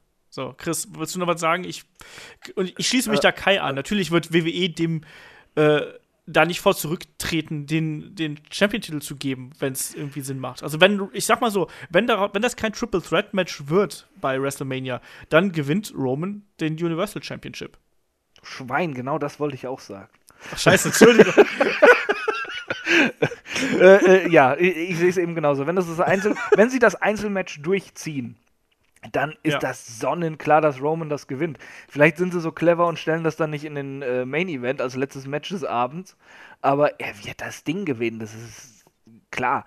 Beim äh, Triple Threat Match habe ich halt Hoffnung, dass es Braun macht und zwar, weil ich hoffe, ich wirklich hoffe und bete, dass die Fans die Chamber und alle anderen Raw-Veranstaltungen so niedermachen und äh, Braun fordern, ja, dass er irgendwie in dieses Match kommt. Ich will nicht das Einzelmatch Reigns gegen Lesnar sehen. Die sind mir beide scheißegal. Die sind mir beide, die, sie sind unsympathisch, sie sind mir so egal vom, vom, von dem Match her. Der Universal-Titel ist eigentlich ein Witz, weil, weil, weil dieses Monster aus Minnesota da, der, den einfach nur ein Jahr lang spazieren getragen hat. Nee. Und dann auch nicht Roman Reigns. Ey Gott, das ist auch wieder zum Kotzen. Kein Bock drauf. Gebt dem verdammt nochmal Braun und lasst ihn alles niederwalzen. Das ist mir scheißegal. Aber nicht Reigns und nicht Lesnar. Bäh. So, bist fertig? Moment, ich muss mich noch kurz übergeben. ja, so hört sich's an. Ähm, der Maurice fragt weiter: Wie würdet ihr es finden, wenn Ronda Rousey zusammen mit Conor McGregor Gregor bei WrestleMania 34 antritt? McGregor soll ja auch zu WWE gehen, so wie ich gehört habe. Also zwei MMA-Leute dann vielleicht gegen zwei Wrestler. Ja, aber das ist doch auch ein, ein Gerücht, an dem ich jetzt nicht wirklich finde, dass da so viel dran ist momentan. McGregor kann auch so viel Geld aus dem MMA-Bereich ziehen, dann wieder nicht zur WWE gehen momentan. Ja, ich brauche auch Conor McGregor nicht bei WWE. Nee. Krasser Unsympath, oder? Nee, nicht nur deswegen. Also ich brauche den nicht. Also ich finde jetzt Ronda Rousey finde ich erstmal mit MMA-Fokus genug. Warum sollte man dann gleich ihr quasi auch wieder einen eventuell noch größeren männlichen Draw vor die Nase stellen? Da würde doch WWE komplett das, was sie jetzt mit Ronda Rousey versuchen, irgendwann, wenn sie mal da ist, so, ähm, das, dann reißt mir das doch mit dem Arsch wieder ein. Das würde für mich keinen Sinn machen. Und ich muss auch kein Match zwischen von zwei ähm, ja, MMA-Wrestlern gegen zwei andere Wrestler sehen, weil dann hast du halt diesen äh, Zirkuscharakter und das will ich eigentlich nicht. Kai. Ja, also sehe ich auch so. Ich meine, wir wollen doch alle, dass Ronda Rousey jetzt als wirkliche Wrestlerin aktiv ist und nicht halt so als der Showcase-Act. Und anscheinend will sie das ja auch. Ja, eben. Ja, und äh, passend dazu, dann gebe ich auch das, das Wort an Chris weiter. Der Tobi hat mich heute noch mal geschrieben und er fragt, äh, was haltet ihr davon, dass Ronda Rousey bei Raw bislang nicht anwesend war? Ähm, wenn man ihr schon den großen Moment beim Rumble gibt und Asuka so einiges vom Spotlight wegnimmt, hätte ich erwartet, also Tobi, ähm, dass sie in den Weeklies auch präsent ist. Es muss ja nicht durch Matches sein, da gibt es auch andere Einsatzmöglichkeiten, aber irgendwie muss die Story ja vorankommen. Passt ja auch so ein bisschen dazu. Ähm, wie siehst du da momentan die, die Akte Ronda Rousey? Weil ich glaube, wir haben es ja also Kai und ich, ausreichend schon im letzten Podcast äh, beleuchtet. Ja, ist ja geil, dass du mir jetzt erstmal Raw spoilerst, du Schwein. Es ist Dienstagabend. Ja, ja, wann sollte ich das denn gucken? Und ich sag dir, wer nicht dabei ist. Ja, Äh, ich habe nämlich echt gehofft, dass sie dann heute mal dabei ist, weil es, Stone Cold Steve Austin ist auch nicht dabei. Ahahaha. Aber CM Punk. wie, wie witzig Mr. Smart Mark mal wieder ist. Ladi da. nee, äh, ich habe gehofft, dass sie mal dabei ist, weil wenn sie jetzt zwei Wochen nach dem Rumble, äh, nee, eine Woche, sorry, äh, die, die zweite Raw-Show nach dem Rumble nicht dabei ist, na, ja. Also irgendwann müssen sie mal anfangen dann mit der Story, die sie da angeblich angedacht haben, ne? Und da jetzt irgendwie noch, äh, noch ein paar Wochen warten, bis sie dann wieder da ist, halte ich auch ein bisschen für witzlos. Dann ist das irgendwie so verpufft. Man muss den Hype Ja. doch auch so, so, äh, so lange tragen, irgendwie wie er gerade heiß ist. Und äh, Ich verstehe es halt auch ja, nicht. das, das ist seltsam. Das ist sehr seltsam. Also wenn sie jetzt irgendwie nächste oder übernächste oder wann auch immer wiederkommt, dann muss das echt einen Knalleffekt haben, weil sonst ist bei mir dieser Rousey-Hype echt verpufft. Also, ich sag mal, wenn selbst ein Braun Strowman jetzt seit neuestem Smartphone-Wackelvideos veröffentlichen darf während der Raw-Sendung, ich finde, dann kann das eine Ronda Rousey aus Australien auch und einfach sagen, äh, hey, bla bla, es war so awesome und äh, ich hau demnächst Stephanie aufs Maul. Ja, weißt du, ich kann es verstehen, dass sie es bei der Raw nach dem Rumble nicht gemacht haben, weil äh, da, da haben sie ja so ein bisschen mit den Erwartungen gespielt und sie brauchten es nicht unbedingt, weil es allein schon gereicht hat, eben diesen kleinen Clip zu machen, dass die ganzen Zeitungen über sie berichtet haben, ja. Aber jetzt wäre halt so der Zeitpunkt gewesen, wo dann mal was kommen muss. Und jetzt einfach so, so, so das äh, im Raum stehen lassen, bis dann mal was passiert, das kann es doch nicht sein. Das stimmt. Na ja, schauen wir mal. Ähm, der Maurice hat noch eine, eine Dream-Match-Frage. Ähm, würdet ihr ein IC-Title-Match zwischen Stone Cold Steve Austin und The Miz bei WrestleMania 34 feiern? Nein, Nee. absolut nicht. Das wissen alle, worauf das hinauslaufen würde. Ich. Ich. hm, Weiß ich nicht. Das, feiern würde ich es nicht. Also mich hat mich diese, das ist halt keine Match-Ansetzung, die ich mir für einen Stone Cold Steve Austin wünschen würde. Nee. Ich finde Stone Cold Steve Austin ist hier im Punk wiederum ziemlich geil. Ja, äh, Ja. obwohl das jetzt wahrscheinlich auch nicht mehr so gut wäre wie noch vor ein paar Jahren, aber wäre Nee, eine geile nicht. Ansetzung.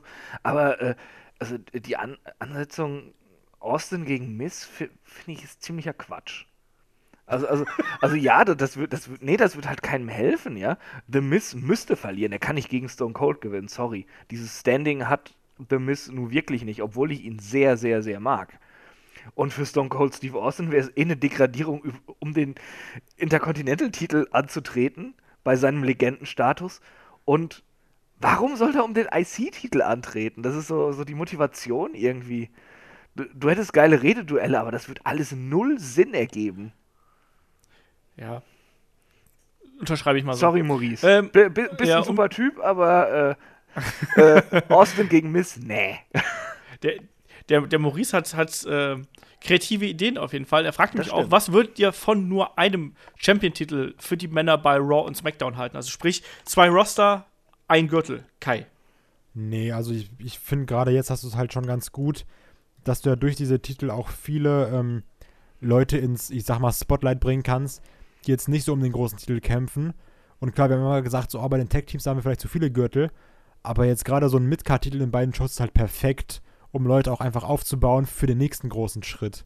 Deswegen also so, wir alle wissen, dass jetzt ein Elias nicht direkt als nächstes den äh, Universal Championship gewinnt, aber so ein IC-Belt ist halt für einen Elias perfekt und auf der anderen Seite kann dann irgendwie bei SmackDown ein Bobby Roode oder ein Rusev den US-Titel halten, also von daher auf jeden Fall so lassen.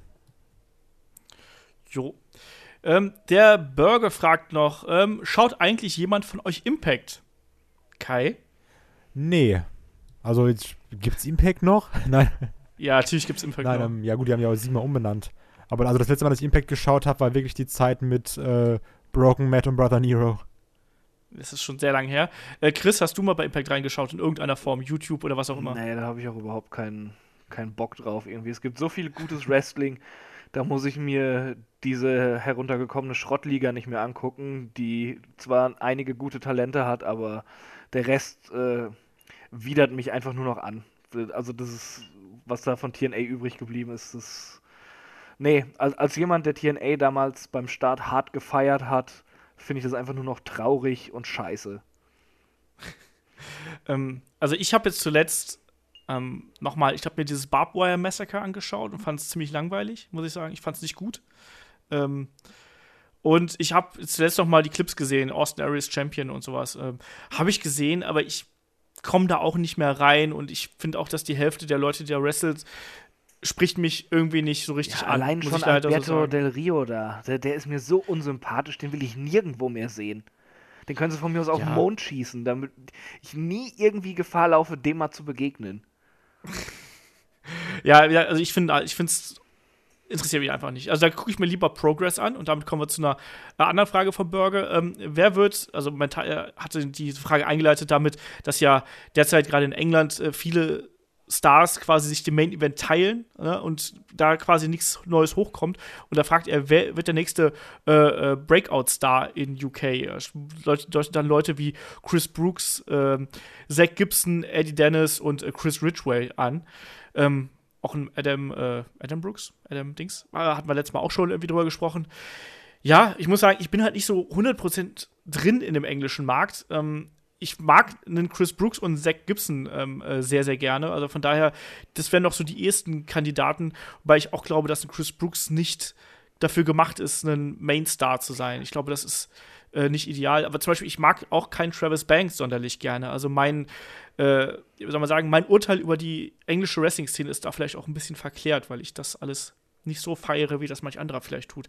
Ähm, Chris, hast du da eine, eine Meinung für? Äh, ich ich, ich schaue es auch nicht ganz so regelmäßig, wie ich möchte. Ähm, hab da jetzt, ja, ich, ich bin wahrscheinlich eher so auf deinem Level da mit, mit dem äh, äh, UK Wrestling schauen. Vielleicht schaue ich es ein bisschen mehr. Aber ich würde auch sagen, also Zach Gibson finde ich persönlich super.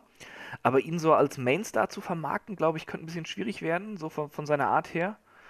Ähm, ja, und ach, keine Ahnung, also, also ich, ich feiere auch nicht alle so hart. Äh, also ein Travis Banks zum Beispiel stimme ich dir vollkommen zu. Also, der ist im Ring schon wirklich gut, aber ich finde ihn so blass und nichtssagend irgendwie. Ja. Ist halt ein guter Wrestler ja. und äh, das war's dann halt eben auch. Aber, also, äh, Im Grunde genommen ist es ein athletischer, durchtrainierter Typ in der Badehose. Der gibt mir nicht viel ja. so. Leider. Deswegen. Und Pete Dunne naja. zum Beispiel fand ich da also 100 Stufen drüber. Pete Dunne hat sich halt auch extrem entwickelt, muss man einfach mhm. sagen, äh, innerhalb, der, innerhalb dieser Zeit. Und deswegen, da muss man vielleicht auch einfach abwarten. Also auch bei, egal ob jetzt bei, bei Progress oder anderen Ligen, Defiant und Co., da sind ja auch durchaus Leute dabei, wo du sagst, ja, die sehen halt jetzt aktuell noch blass aus, aber gibt ihnen mal zwei, drei Jahre. Durch diesen Boom in, in UK wirst du natürlich auch Leute haben, äh, die da durchstarten. Ne? Also von daher, ja, klar, äh, das, das schon recht, mal abwarten. Ja. Ja. Ähm, dann machen wir noch mal ein bisschen äh, weiter. Der Andreas fragt, äh, gibt es ein oder mehrere Wrestler, bei denen ihr sagen würdet, dass deren Karriere deutlich zu lang war, weil ihr Zenit äh, schon längst überschritten war? Ich bin ganz böse. Mein erster Gedanke war der Undertaker. Wollte ich auch gerade sagen. Ja, bei mir auch. Also.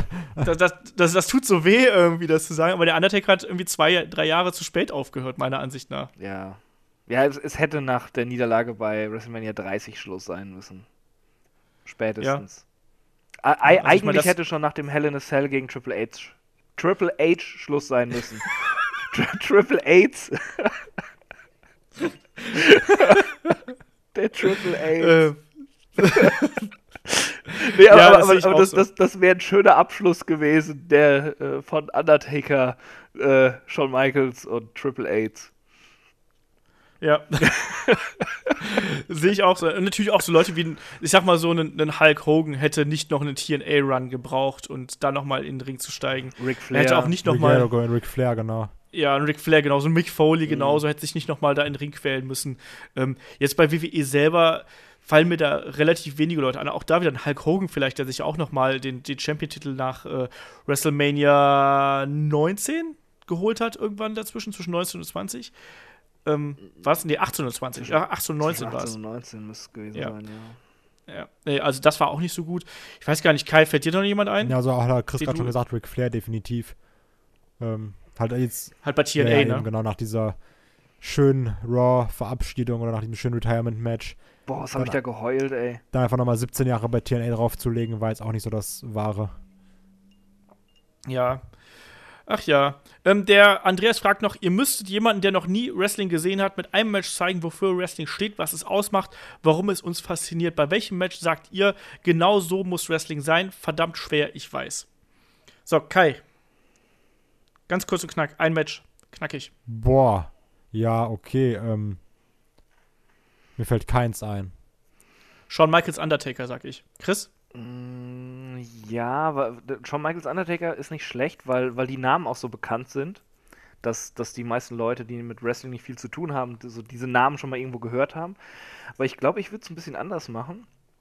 Äh, ich würde tatsächlich äh, NXT-Matches von Johnny Gargano zeigen. Sowohl im Singles-Bereich als auch äh, mit DIY.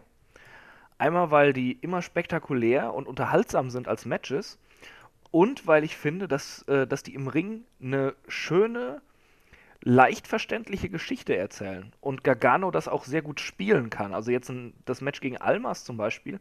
Wenn du da diesen, äh, diesen äh, Highlight-Clip vorher noch hast, was da passiert ist, und dann dieses Match, da, da hast du einen, einen guten Zugang, glaube ich, zu und kannst es dann auch wertschätzen, was da gerade passiert ist. Okay, wenn, wenn du mit Highlight-Clip gehst, dann, dann würde ich sogar auch insofern gehen, dass ich sage, ähm, Daniel Bryan, Randy Orton, Batista bei WrestleMania. Wenn du noch mit Highlight-Clip gehst, weil dann kannst du ja noch mal einiges an Emotionen rüberbringen. Ja, da, ich glaube, das Match ist dann irgendwie ein bisschen. ne- Aber, ist aber so das ist nicht so lang, dann. weißt du? Ich glaube also. Ich, Ja, ich das ist gar nicht so lang, es ist aber also bei weitem nicht so, bei weitem nicht so spektakulär, ne?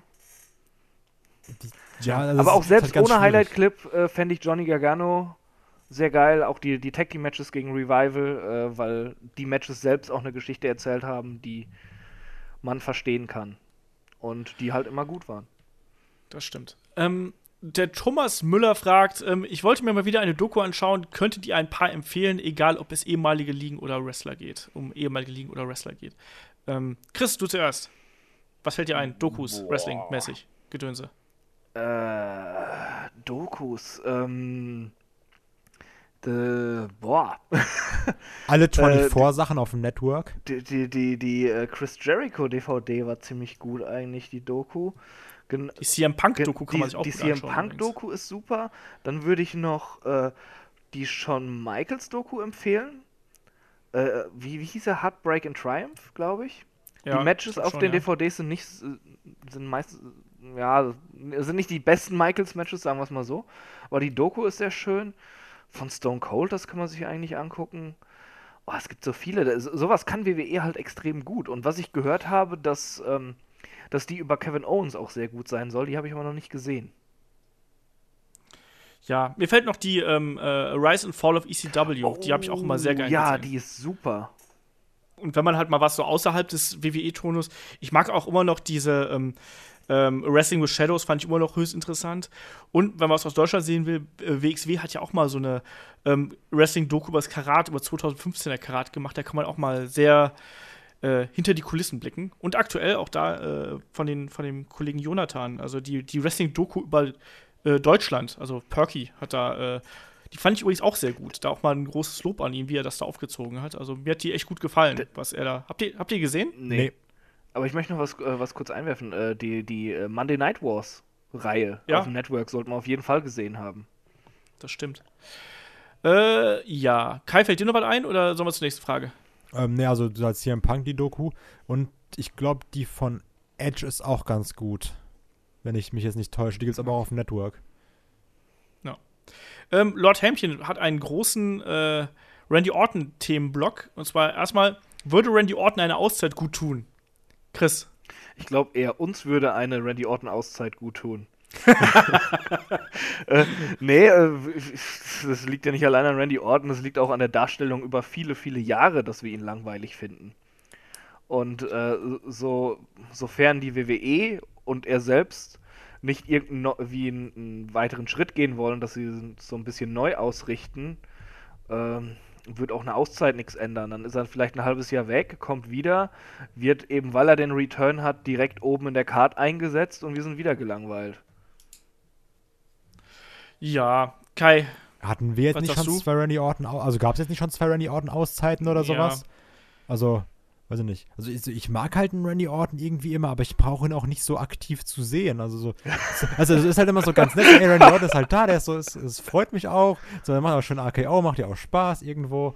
Ähm, aber dann ist auch wieder gut. So, er kann einfach mal kurz eine Woche ja. auftauchen, zwei AKOs verteilen, einmal ganz krass in die Luft springen, Spagat machen und wieder gehen. Apropos RKO, das ist nämlich die nächste Frage vom Lord Hämchen. Meint ihr, ähm, äh, jeder andere Wrestler wäre mit dem RKO als Finisher so bekannt und over geworden wie Randy Orton? Ich finde die. Ja, frag mal Diamond Dallas Page, ne? Darf ich da direkt reinspringen? Natürlich. Spring direkt ich rein. Ich finde die Frage sehr unfair, also weil ähm, dieser ganze RKO-Hype, der kam ja auch eher so durch diese ganzen Vines so extrem auf und die es dann so überall gab. Aber ähm, also so ein Randy Orton war ja nicht damals durch den RKO so berühmt oder sowas. Also der war einfach einer der besten Talente, die es gab zu der Zeit. Also so der, der Legend Killer war halt nicht geil wegen dem RKO, sondern Legend Killer war einfach, wie der Charakter dargestellt wurde, fantastisch. Und das hat auch nichts mit dem RKO zu tun gehabt. Klar, dazu kam dann auch noch, dass dieser, dass dieser Finisher einfach super war und auch äh, sehr prägnant, den du auch wirklich immer aus dem Nichts äh, zeigen konntest. Aber so jetzt einen Randy Orton auf den RKO zu reduzieren, außer heutzutage vielleicht, ist schon sehr unfair, meiner Meinung nach. Ja, aber man muss halt eben sagen, das ist ein, ist ein ikonischer Finisher. Das liegt aber auch daran, wie Randy Orton den ausführt. Ich finde, der hat einen unheimlichen Wiedererkennungswert in, in, der Art und Weise, wie Randy Orton das macht. Und das sind eben auch immer die Kleinigkeiten. Ne? Also nicht jeder Wrestler, der einen Stone Cold Stunner zeigt, wird so groß wie Stone Cold. Ne? Also ähm, da steckt halt, wie Kai gerade schon gesagt hat, viel, viel mehr dahinter im Charakter und im Aufbau und so, als nur ein Finisher. Aber zugleich eben auch diese, ja, diese Authentizität, wie auch in Randy Orton in RKO verkauft, gehört natürlich dann auch zu, drüber. Also, äh, nein, nicht jeder Wrestler wäre genauso overgekommen. Weil zum Beispiel dann wäre ein Damek auch längst bei WWE, der benutzt auch den RKO. Äh, Chris, hast du noch was dazu zu sagen? Nee, ich, ich stimme euch da im größten Teil zu und Randy Orton ist mir auch so egal. ähm, der Lord Hämchen fragt noch: ähm, Ist der Spear oder der Superman Punch für euch Reigns Finisher? Ja, der Spear. Spear. Das ja. wird doch seit, ja. seit jeher ist das der Finisher und das wird doch seit Monaten noch stärker aufgebaut. Ja, ich verstehe es. Ja, es ist der Spear. Äh, Superman Punch ist der Signature Move. Also, das war's dann auch. Ähm, Lord Helmchen sagt auch noch, Kai ist einfach der geilste. Grüße, übrigens. Lord Helmchen. ähm, und äh, der Michael fragt noch, ähm, lieber Chris, mit wem podcastest du am liebsten? oh Gott.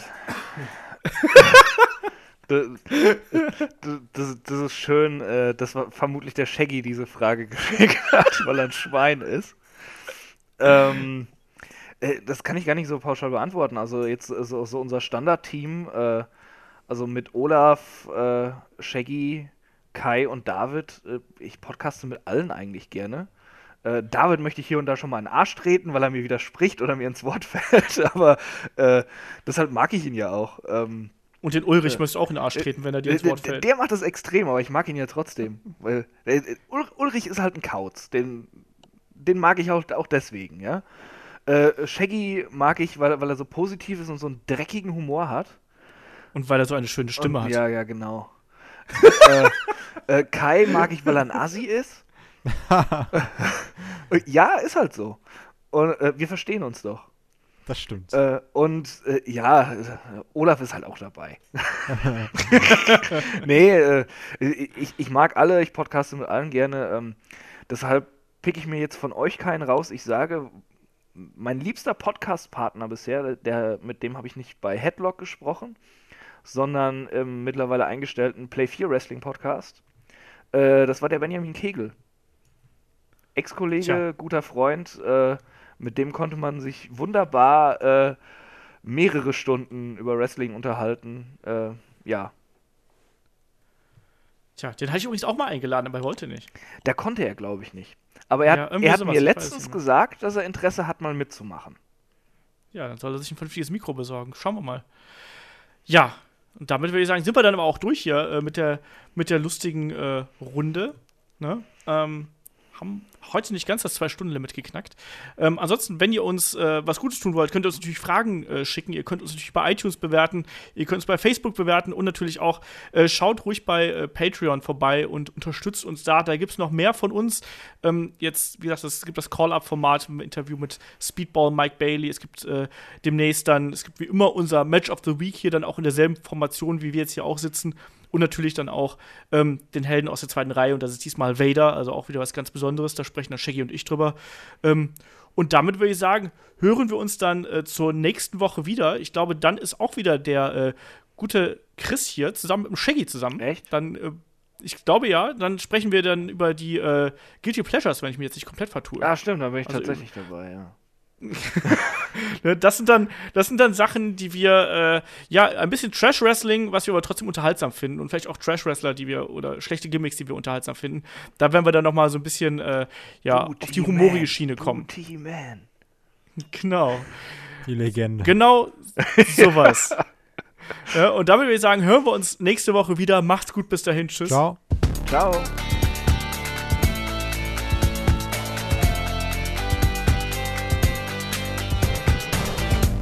Headlock, der Pro Wrestling Podcast.